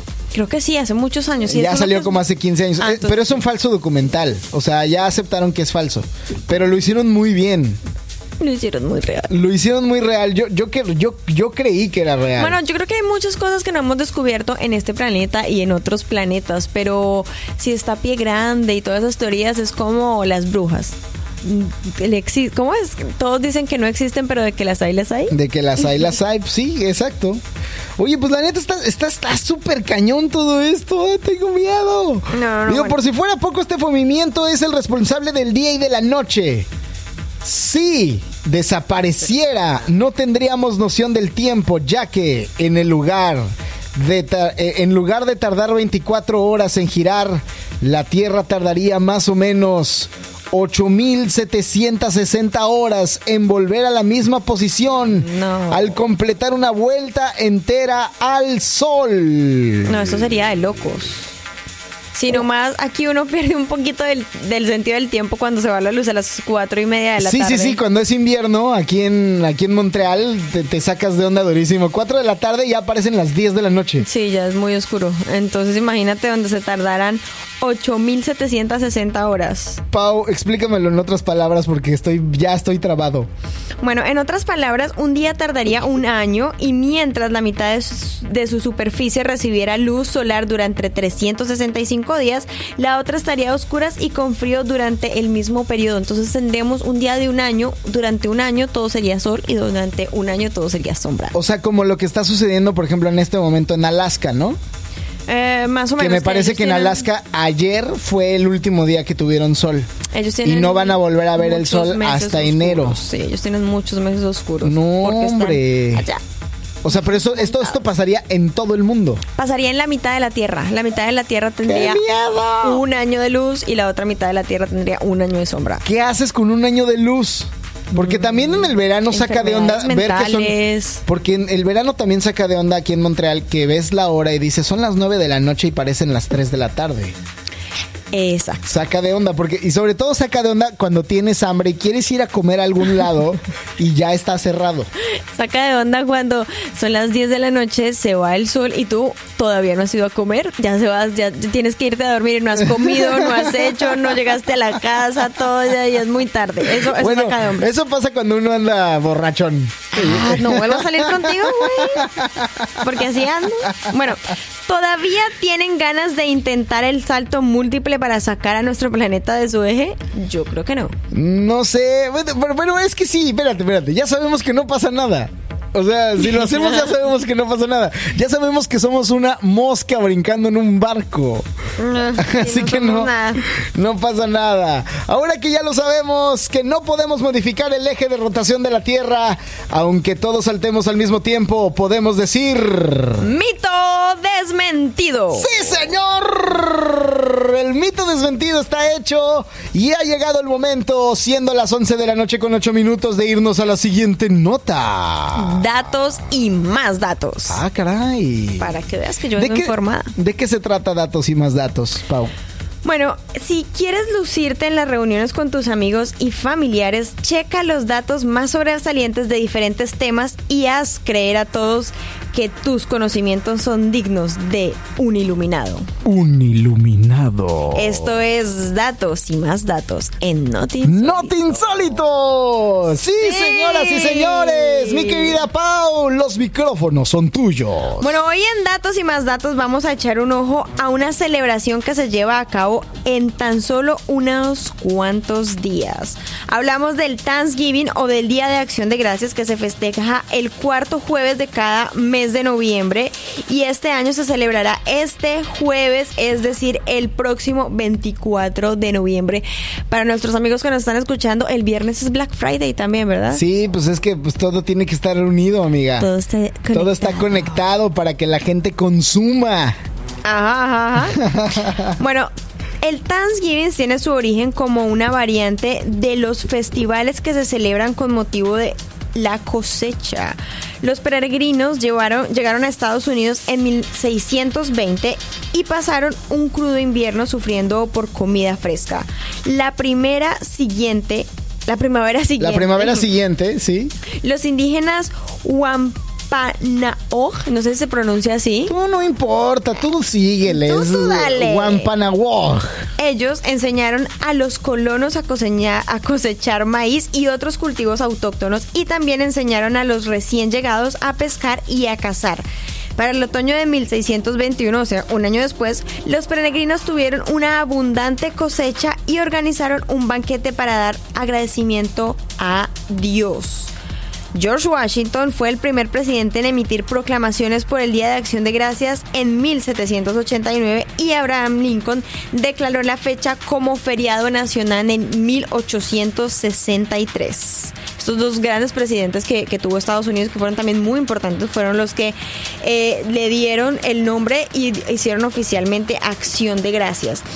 En 1941 se trasladó el Día de Acción de Gracias al cuarto jueves de noviembre para crear un puente largo que se aprovecha para las compras previas de Navidad. El día después del Thanksgiving se lleva a cabo el Viernes Negro, o sea, el que venía yo hablando, el Black Friday, y se hacen compras de locura. Sí, fíjate que a mí no me ha tocado ver esas largas filas aquí en Montreal, pero lo he visto en Estados Unidos Por en los COVID. videos. ¿Será por el COVID? Eh, tal vez, pero aquí en Montreal la gente es muy calmada. Sí, ¿verdad? O sea, pero, pero en Estados Unidos sí se ve así que, ay, que ya van a abrir la tienda y hay 40 personas o 50 afuera formados. Loquísimos. Bueno, siento yo que las promociones en Estados Unidos de verdad Son mejores. son promociones de locos y aquí las promociones son más tranquilas, las hacen por red, sí. por internet también. Entonces no son como las de Estados Unidos que de verdad la gente se mata por conseguirlas. Yo tengo la teoría de que Canadá es un país de verdad Y- extremadamente educado sí, es verdad. y Estados Unidos no. Es verdad. Sí. Aquí eh, alguien te, eh, tú empujas a alguien y te dice esa persona perdón. Sí, tú lo empujaste y él te dice Sí, sí, sí, perdón. eso pasa aquí en Canadá. Entonces somos muy cercanos, pero somos muy distintos. Sí, exacto. Bueno, eh, como les venía contando, eh, la tradición de perdonar a un pavo, que es la tradición del Thanksgiving, inició con Harry Truman. Ahora cada año tiene dos por si uno causa problemas. Ambos pasan por su vida en una granja y los niños pueden visitarlos. Ok. Eh, creo que me comí algo, no sé, creo que... eh, no, Y bueno, pues el desfile de Macy's es el más icónico. El primero fue en 1924 y se originó para festejar la expansión de la Tierra por Nueva York. Dato curioso, no había globos. Wow. Los enormes globos de Macy's debutaron en 1924. Al inicio los liberaron al aire y explotaban. Fue en 1928 cuando formaron parte principal en todo el desfile. Actualmente participan más de 8.000 personas en el desfile de Macy's, 1.200 bailarines y porristas, 1.000 payasos, 26 globos gigantescos, 12 bandas de guerra. Otros desfiles famosos son los de Chicago, Michigan, Houston y Charlotte. O sea que es un pachangón de de veras. Es o un sea, pachangón en todo lado, por eso es que acá se Pachang- pierde. Sí, aquí en Canadá, digo, ayer hubo, hubo un desfile como medio navideño aquí en Montreal, pero no fue una calidad como esto. Esto sí está loquísimo. Claro, son desfiles mucho más largos, de mucha más tradición. Acá no tenemos Macy's. Y otra cosa es que nosotros celebramos el Thanksgiving ya, entonces no está. Claro, porque aquí se celebró hace un mes. Sí, hace un mes se celebró el hace un mes, claro. Entonces no tenemos festivo, no tenemos los mismos descuentos y no tenemos los mismos desfiles. Pero bueno, el desfile de Thanksgiving más antiguo que se realiza en Filadelfia, Pensilvania, data de 1920. Es que No tiene tanto, es el 100 año en que es el año en que naciste, Paola. Pero ya, para la, para la gente normal, sí, sí es un montón, 100 años. Sí, yo sé, yo sé, yo sé. Y eso que pararon por el COVID y por todo, pero 100 años son 100. No, sí, 100 años ya es, ya literalmente es Es una tradición una herencia de la humanidad. Básicamente. Sí, sí, sí. Básicamente. Entonces, si están en Estados Unidos por esas, por estas fechas y, y quieren participar y ver estos desfiles, aprovechenlos porque ya son esta semana. Y es que el desfile de Thanksgiving es una tradición ver un partido de fútbol, como ver un partido de fútbol americano en familia. La costumbre inició en 1876 con un juego universitario entre Yale y Princeton. Desde 1920 se integraron equipos de la NFL. Ok. Dos, dos equipos han jugado cada día de, de acción de gracias desde 1996.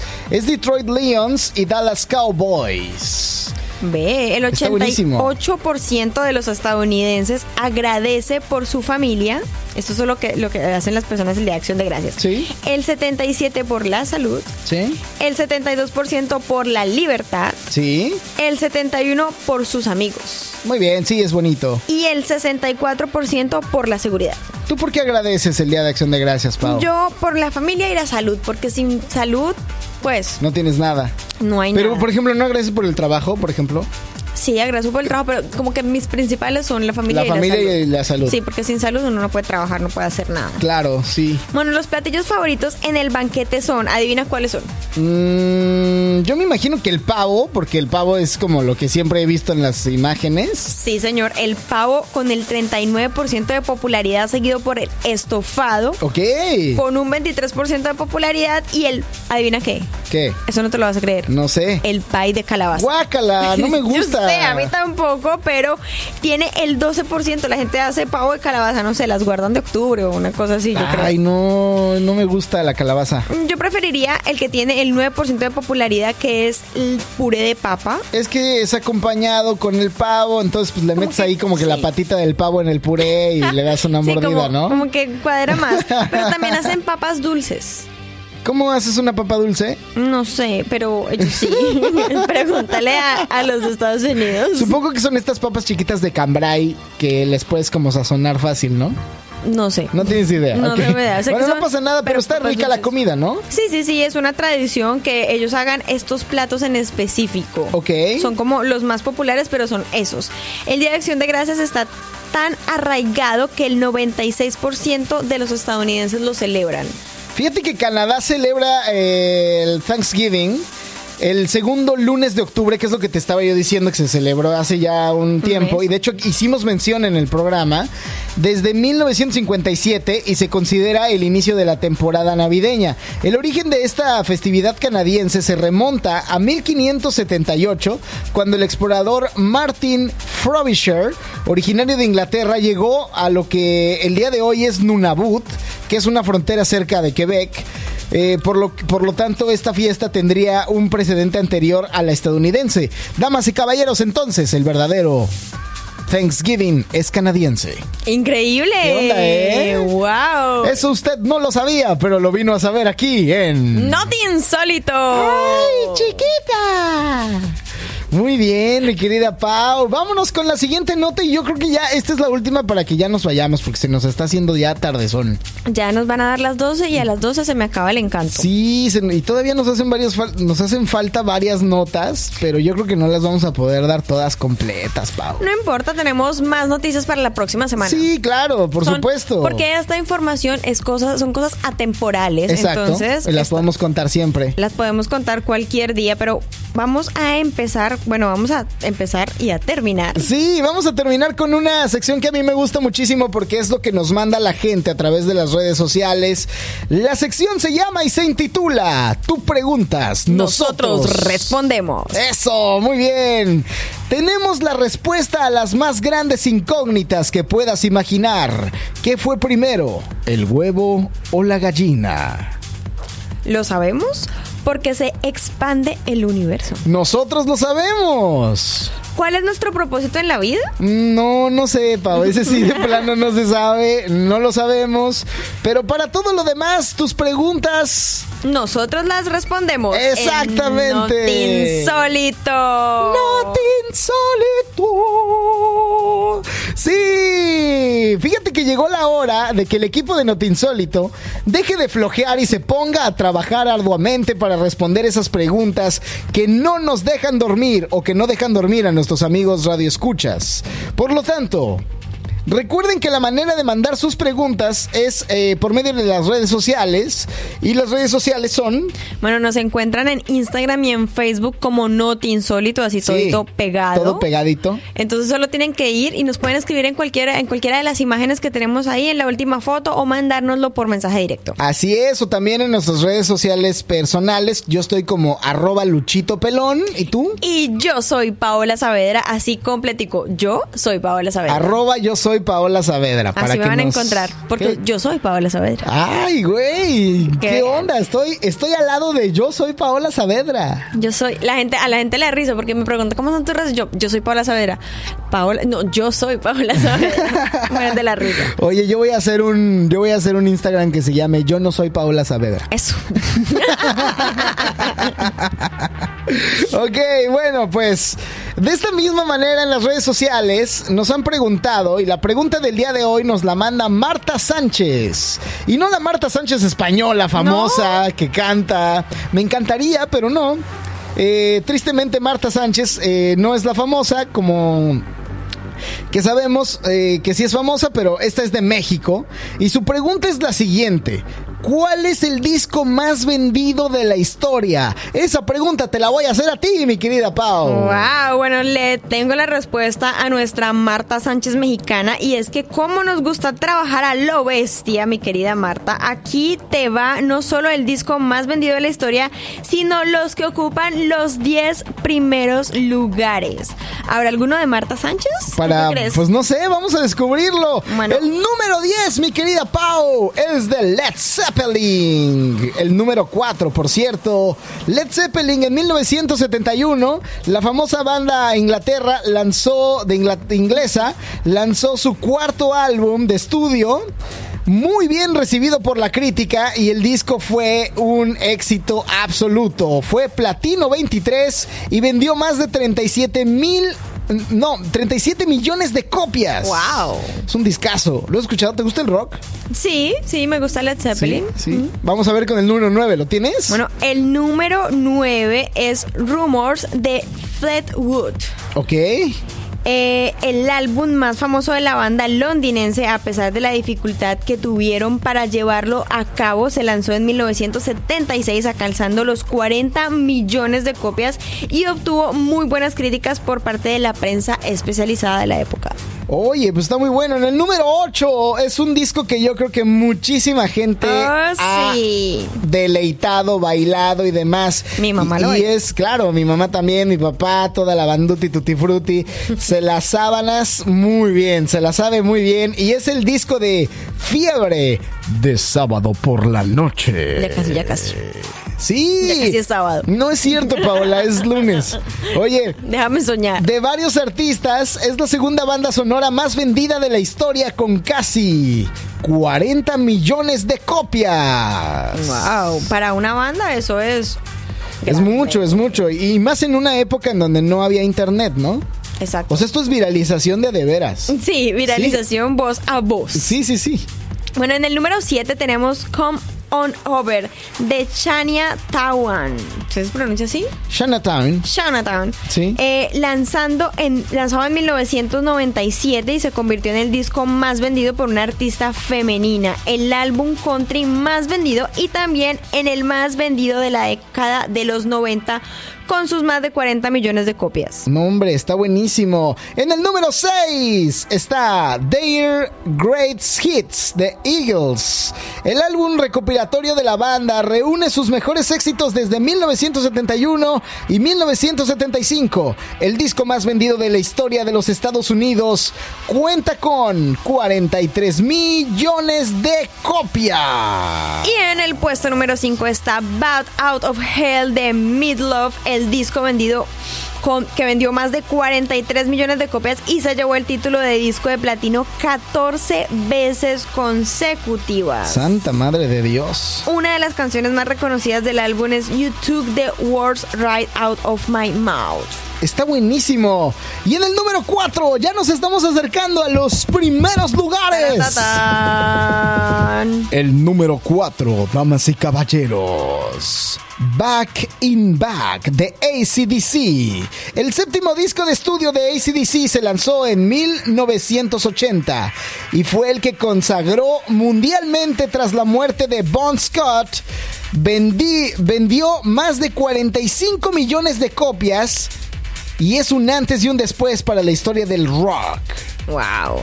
En el tercer lugar tenemos El guardaespaldas de Whitney Houston. Y es que ¿quién se perdió esta película? Nadie, Nadie. se perdió esta película en Por el supuesto mundo. que no. Una de las películas más icónicas de los años 90. Vendió un millón de copias la primera semana. Ese mismo año arrasó con todos los premios, llevándose el galardón de mejor álbum del año.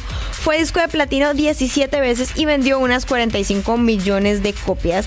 El soundtrack más exitoso de todos los tiempos. Está buenísimo. Wow, no lo puedo creer. O sea que este soundtrack le ganó a Titanic. Sí, claro. De, de hecho, creo yo que Titanic ni siquiera aparece en la Bueno, lista. vamos, vamos a verlo. Vamos a ¿Quién descubrirlo. Es el número dos. Voy al número 2, mi querida Paola Saavedra y mis queridos amigos radioescuchas que nos escuchan a través de la radio, Radio Centreville 102.3 FM y saludos a toda la gente que nos escucha en Spotify. El número 2 es Dark Side of the Moon de Pink Floyd. El octavo disco de Pink Floyd se lanzó en 1973 y fue un éxito inmediato, mi querida Pau. Una locura de disco, definitivamente. Bueno, Pink Floyd En- es... es Pink Floyd, claro. En solo una semana se trepó a las listas de Billboard, permaneciendo meses en los primeros lugares y fue el mayor éxito comercial de la banda con 47 millones de copias vendidas. Oh, estos son re- los verdaderos Es que estos eh, son los- reyes de la música. Son los jefes de jefes de jefes, pero le vamos a dar el honor a nuestra queridísima Paola Saavedra de decirnos el número uno. Bueno, el número uno es nada más y nada menos y no podría ser otro que adivinen quién. No sé. Michael Jackson con Thriller. Sí, señoras y señores, es que eh, esto, esto no había, no había- no tenía, no tenía competencia. Este álbum de 1982 vendió más de 50 millones de copias. Fue el sexto álbum de El Rey del Pop. Ok. El Rey del Pop tenía que estar en la cima. Y las canciones más populares que lo componen son verdaderos himnos como Thriller, Beat It, Billie Jean. ¿Qué es que quién no ha cantado estas canciones? No, hombre, está buenísimo. Yo la pregunta del millón es, ¿y en dónde está la canción de Titanic? En el fondo del mar. ¡No! ¿Y dónde está Pies Descalzos de Shakira? Debe ser como la 11. te, lo, te, lo, te lo vaticino. Bueno, a la que le queremos dar gracias es a Marta Sánchez, que aunque la Marta Sánchez cantante no apareció tampoco en esta No, lista. la mexicana que nos mandó la duda, ¿no? Aprendimos un montón por esta pregunta que nos mandó y esto es Duda, ¡Duda resuelta! Sí, damas y caballeros, hemos llegado entonces ya a la final, al final de este programa, a reserva de que Paola quiera dar una notita más. Eh, bueno, porque ya tenemos suficiente tiempo como para todavía poder, pero no poder. Podemos ser. eh, pues no bueno, sé, ¿sabes qué me gustaría contar? ¿Qué? Y, y eso me parece importante porque veníamos hablando de que tenemos otras notas que podemos como contarles, pero Sí. quiero que hagamos un día como hoy. Un día como hoy, damas y caballeros, nos vamos con la última nota del programa. Esta sí es la última. Esta sí es la última. Parecemos borrachos de tienda diciendo Sí, que sí, esta es la última. Oye, compadre, ahora sí nos echamos una y nos vamos, ¿no, compadre? La última. Oye, comadrita. Porque es que un día como hoy un- te voy a... Es que una no es ninguna, comadre. Para que vean quién es el borracho de acá, No, no, no, no, no. Yo, yo, yo tengo, yo, yo tengo. Ya voy a, voy a cumplir cinco años sin tomar una gota de alcohol, Pau. Mm, pero es que nunca te he visto tomando. No, pues es que no tomo, güey. El próximo lunes, amigos. traeré, El próximo lunes llego todo borracho traeré, traeré de todo para, para probarlo. No, Pau, yo no tomo, yo no tomo. Yo Pero bueno, vámonos con un día como hoy. Ya lo dijo un gran sabio, para entender nuestro presente y futuro, hay que echar un vistazo a nuestro pasado. Checa, ¿qué pasó un día como hoy en... No te insólito. Bueno, y les empiezo contando. Es tiempo de saber qué pasó un día como hoy, 21 de noviembre, pero en años anteriores. ¿Qué tantos años anteriores? Eh, Pregunta. Bastantes, bastantes. ¿Cuántos? Mira, un 21 de noviembre, pero de 1990, se lanza en Japón la Super Famicom de Nintendo. ¿Ok? ¿Sabes cuál es esta, no? Claro, sí, pues sí, es, es prácticamente el, el- el primer, la, la primer consola de, de- de fusión entre Nintendo y, y el Super NES. Bueno, para los que están sacadísimos de onda, esta consola de videojuegos llegó a este lado del charco bajo el nombre de Super Nintendo o Super NES. ¿Ves lo que aunque, te decía? Sí, sí, sí. Aunque en América se estrenó hasta agosto de 1991, o sea, un añito después. ¿Ok? El Super Nintendo de 16 bits es el sucesor de Nintendo de 8 bits, por lo que su tecnología y capacidad gráfica nos dejó impresionados en aquellos tiempos. Por cierto, en Japón se le llamó como Super Famicom, porque allá el primer Nintendo se le llamó Family Computer o Famicom o Family a secas. El Family así para los cuates. Familias así. secas para los cuates. Sí, sí, sí, o sea, se le decía Family nada más, así Family, el Family. Ah, vea, pues interesante eh, eh, saber cómo lo llamaban acá, porque siempre les hacen como unos cambiecitos. Sí, a les los hacen cambios, ¿no? claro, porque es que la, la mercadotecnia, tú que te dedicas a la mercadotecnia, tiene que ser siempre apegada Al nicho. al, al nicho y a la multiculturalidad. O sea, no puedes, de- no puedes llamarle a, la, a, a cierto refresco igual en Colombia que en México. Le tienes que cambiar el nombre. Sí, tiene que ir muy, muy apegado a quién se lo estás vendiendo. Exactamente. Bueno, eh, la Super Famicom fue un éxito en ventas vendiendo 17.1 millones de unidades en Japón, 23.31 millones de unidades en los Estados Unidos y 9.1 millones de unidades en el resto del mundo. O sea, de verdad fue un éxito.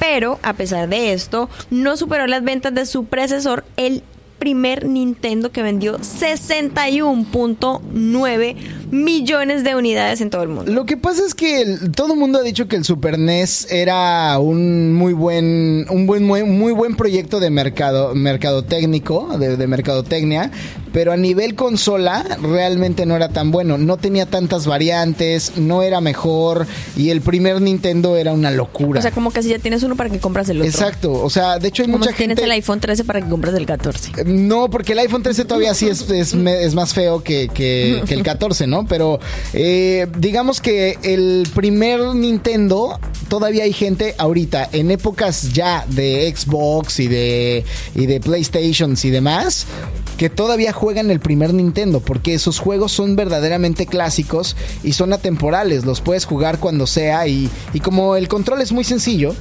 pues te permite hacer muchísimas cosas muy padres. Es verdad, hace unos años yo quería comprarme el basiquito para tenerlo en mi casa es que y padre. rememorar. ¿Sabes que yo tengo el básico en mi casa? ¿En serio? Sí, sí, o sea, yo tengo mi Xbox con el que juego miles de juegos porque tengo el Game Pass, pero aparte tengo el tradicional. En donde juego Mario Bros normal y juego Sega, Wow, o perdón, sea, Zelda día, y demás. un día es un día histórico para ti entonces. Sí, güey. Básicamente. bueno, eh, la Super Famicom fue la videoconsola de 16 bits eh, más vendida de la historia a pesar de su relativamente tardío comienzo y su competidor directo fue el Genesis de Sega.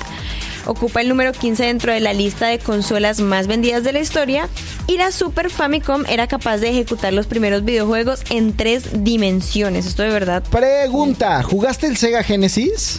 eh, uy, Yo no. sí, yo, yo, yo toda mi infancia jugué Sega Genesis y la verdad es que fue un muy buen juego. O sea, me divertí muchísimo jugando Sega Genesis. Bueno, te voy a contar cuáles fueron los juegos más vendidos. ¿Ok?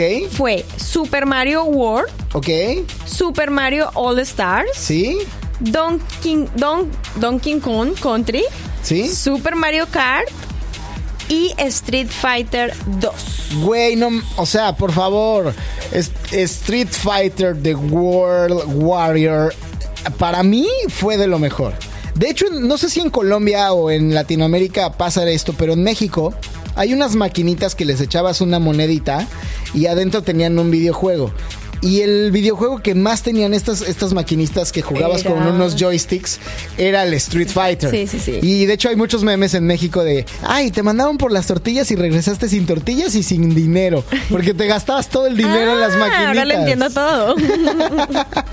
Yo, yo era un vago del Street Fighter. ¿En serio? Sí, sí, sí. De hecho, de hecho, todo el cabello que perdí, lo, lo perdí porque mi mamá iba por mí, me jalaba del cabello y me llevaba a la casa. Te devolvían a la casa. bueno, aunque también nos dejó jugo- juegazos como Super Metroid, The Legend of Zelda. Sí, caray. Zelda, Zelda estaba muy bueno. ¿Jugaste Zelda alguna vez? Yo, yo creo que sí, pero yo no era muy fanática. Siempre me quedé como en Mario Bros. Clasicazo Zelda, güey. Clasicazo. Bueno, el Super Nintendo fue también una buena consola que le hizo competencia al primer PlayStation, consola que ya era de 32 bits. El primer PlayStation también estuvo muy bueno. Yo lo tuve cuando tenía, no sé, como 10 años. Y fui muy feliz con PlayStation también. Es que ambos tenían sus cosas. Sí, Bueno, el, el pre- el curio- lo curioso es que el PlayStation surgió como un dispositivo para que el Super Nintendo pudiera leer discos. Luego Sony y Nintendo se pelearon y la, primer, y la primera, o sea Sony, decidió sacar una nueva consola. ¿En serio? Sí, de hecho existe una copia del llamado Nintendo PlayStation. Imagínate esta como superfusión. Y es uno de los objetos más raros para los amantes de los videojuegos y se vendió en una subasta por la suma, la bobadita de 360 mil dólares. 360 mil dólares por una consola. No, no, no, por una consola no, por el Nintendo PlayStation. Ok, ok, ok, ok. Bueno, bueno, sí, No, claro. Por consola. el Nintendo PlayStation. Tienes toda la razón. Que aparte supongo que nada más hay uno, ¿no? ¿O hay Eh, no, más? ¿O no tienes el dato? No tengo el dato, pero Ok. esa debe ser como un prototipo. Claro. Bueno, PlayStation lo sobrepasó en ventas, pero resulta impresionante que una consola menos poderosa como Super Nintendo haya tenido tanto éxito aun cuando PlayStation ya estaba a la venta y PlayStation tenía 32 bits y Nintendo 8, entonces ¿Sabes qué? Es que no sé, es que yo, yo estoy así como que entre el amor y el odio, porque Nintendo es Nintendo y siempre lo va a hacer, pero PlayStation siempre ha tenido muy buenas gráficas. sí. Sí, O era sea, como mm, el hermanito chiquito. Sí, pero, Pero sí- divertido. siempre ha tenido muy buenas gráficas. Entonces las gráficas de los videojuegos de, de, de PlayStation eran increíbles. Mientras que Nintendo era como todo cuadradito. Como el hermanito divertido chiquito. Exacto. Que todavía está en proceso de. Así es, así es. Y, y bueno, pues PlayStation era como más, más finito. De hecho, hoy por hoy, ya Nintendo prácticamente ya no, no está funcionando más que Nintendo Switch, que es el chiquitín. ¿Sí lo has ok, visto? Sí, sí, sí. Y ya no está compitiendo con las grandes consolas de televisión y demás. Bueno, el Super Nintendo tuvo casi 3.000 juegos, pero probablemente el más raro de todos fue Capitán Novolín. ¿Alguna vez lo jugaste? No, ese no, nunca. El juego no se ponía en la piel, en la, eh, bueno, el juego nos ponía en la piel de un héroe que padecía diabetes. Ok, eso sí está súper sea, eh, está, está muy not insólito esto. Era un juego promocional patrocinado por una farmacéutica que vendía día insulina. No, güey, es que esto está insolitísimo. Está insolitísimo. Pero Qué bueno, increíble nota. así con esta información cerramos por hoy Not Insólito. No digan que no, les dimos información buena, información de calidad, Y sobre todo información insólita. información muy insólita. Esto no lo consiguen en cualquier lado, amigos. Damas y caballeros, esto fue un día como hoy en Not Insólito. Mi querida Paola Saavedra, te quiero agradecer tu presencia el día de hoy y bueno, pues que esto sea una larga, larga carrera en este, en este programa que pues así son los medios, de repente un día estás, un día no, pero gocemos que estemos aquí el Mientras día de hoy. podamos, vamos a gozar. Exactamente, no te insólito como siempre, entreteniendo a nuestro queridísimo público, pero sobre todo culturizándolo. Y con las cosas más raras. Esto no lo encuentran Sí. en cualquier lado, solo No. en Noti Insólito. Es un programa único en su especie. La palabra, para que, ah, para que los que no lo saben, la palabra es sui generis. Oh. Cuando es algo que no se parece a nada, que De- no lo has visto en otro lado, que es único en su especie, la palabra es sui generis. Bueno, para los que están aprendiendo algo más hoy, que proviene del latín sui generis. Así que este programa es un programa sui generis para todos ustedes. Yo soy Paola Saavedra. No, no es cierto, soy, soy Luchito Pelón. soy Luchito ¿Quién soy Pelón. soy Luchito Pelón y les agradezco muchísimo el pues eh, eh, el, el- el tiempo, la atención que han tenido por este programa que ha llegado ya a su final. Y le agradezco también a mi queridísima co-conductora, mi querida Paola Saavedra. Bueno, gracias a ti y gracias a todos los que nos escucharon hoy, que se conectaron para aprender un poquito más de las cosas insólitas que pasan en el mundo. No olviden escribirnos y seguirnos en nuestras redes sociales y si quieren repetir este y los otros programas, estamos en Spotify también. Un agradecimiento para Radio Centreville desde donde estamos transmitiendo hoy. Transmitiremos todos los lunes. Nos vemos la próxima semana. Chao. Y si no nos vemos, nos escuchamos. Pero de que ahí estamos, ahí estamos. Ahí vamos a estar. Vámonos con música. Llega el momento de despedirnos con una canción que se llama Las 12. Es de Belinda y de Ana Mena. Es una canción que está pegando, pero con tubo. Y lo está haciendo tremendo. Ya me voy. Adiós. Bye. Hemos dado una vuelta por el mundo y hemos podido constatar que este mundo está realmente loco. Sin duda la realidad supera la ficción, pero lamentablemente hemos llegado al final de este programa. Hasta la próxima.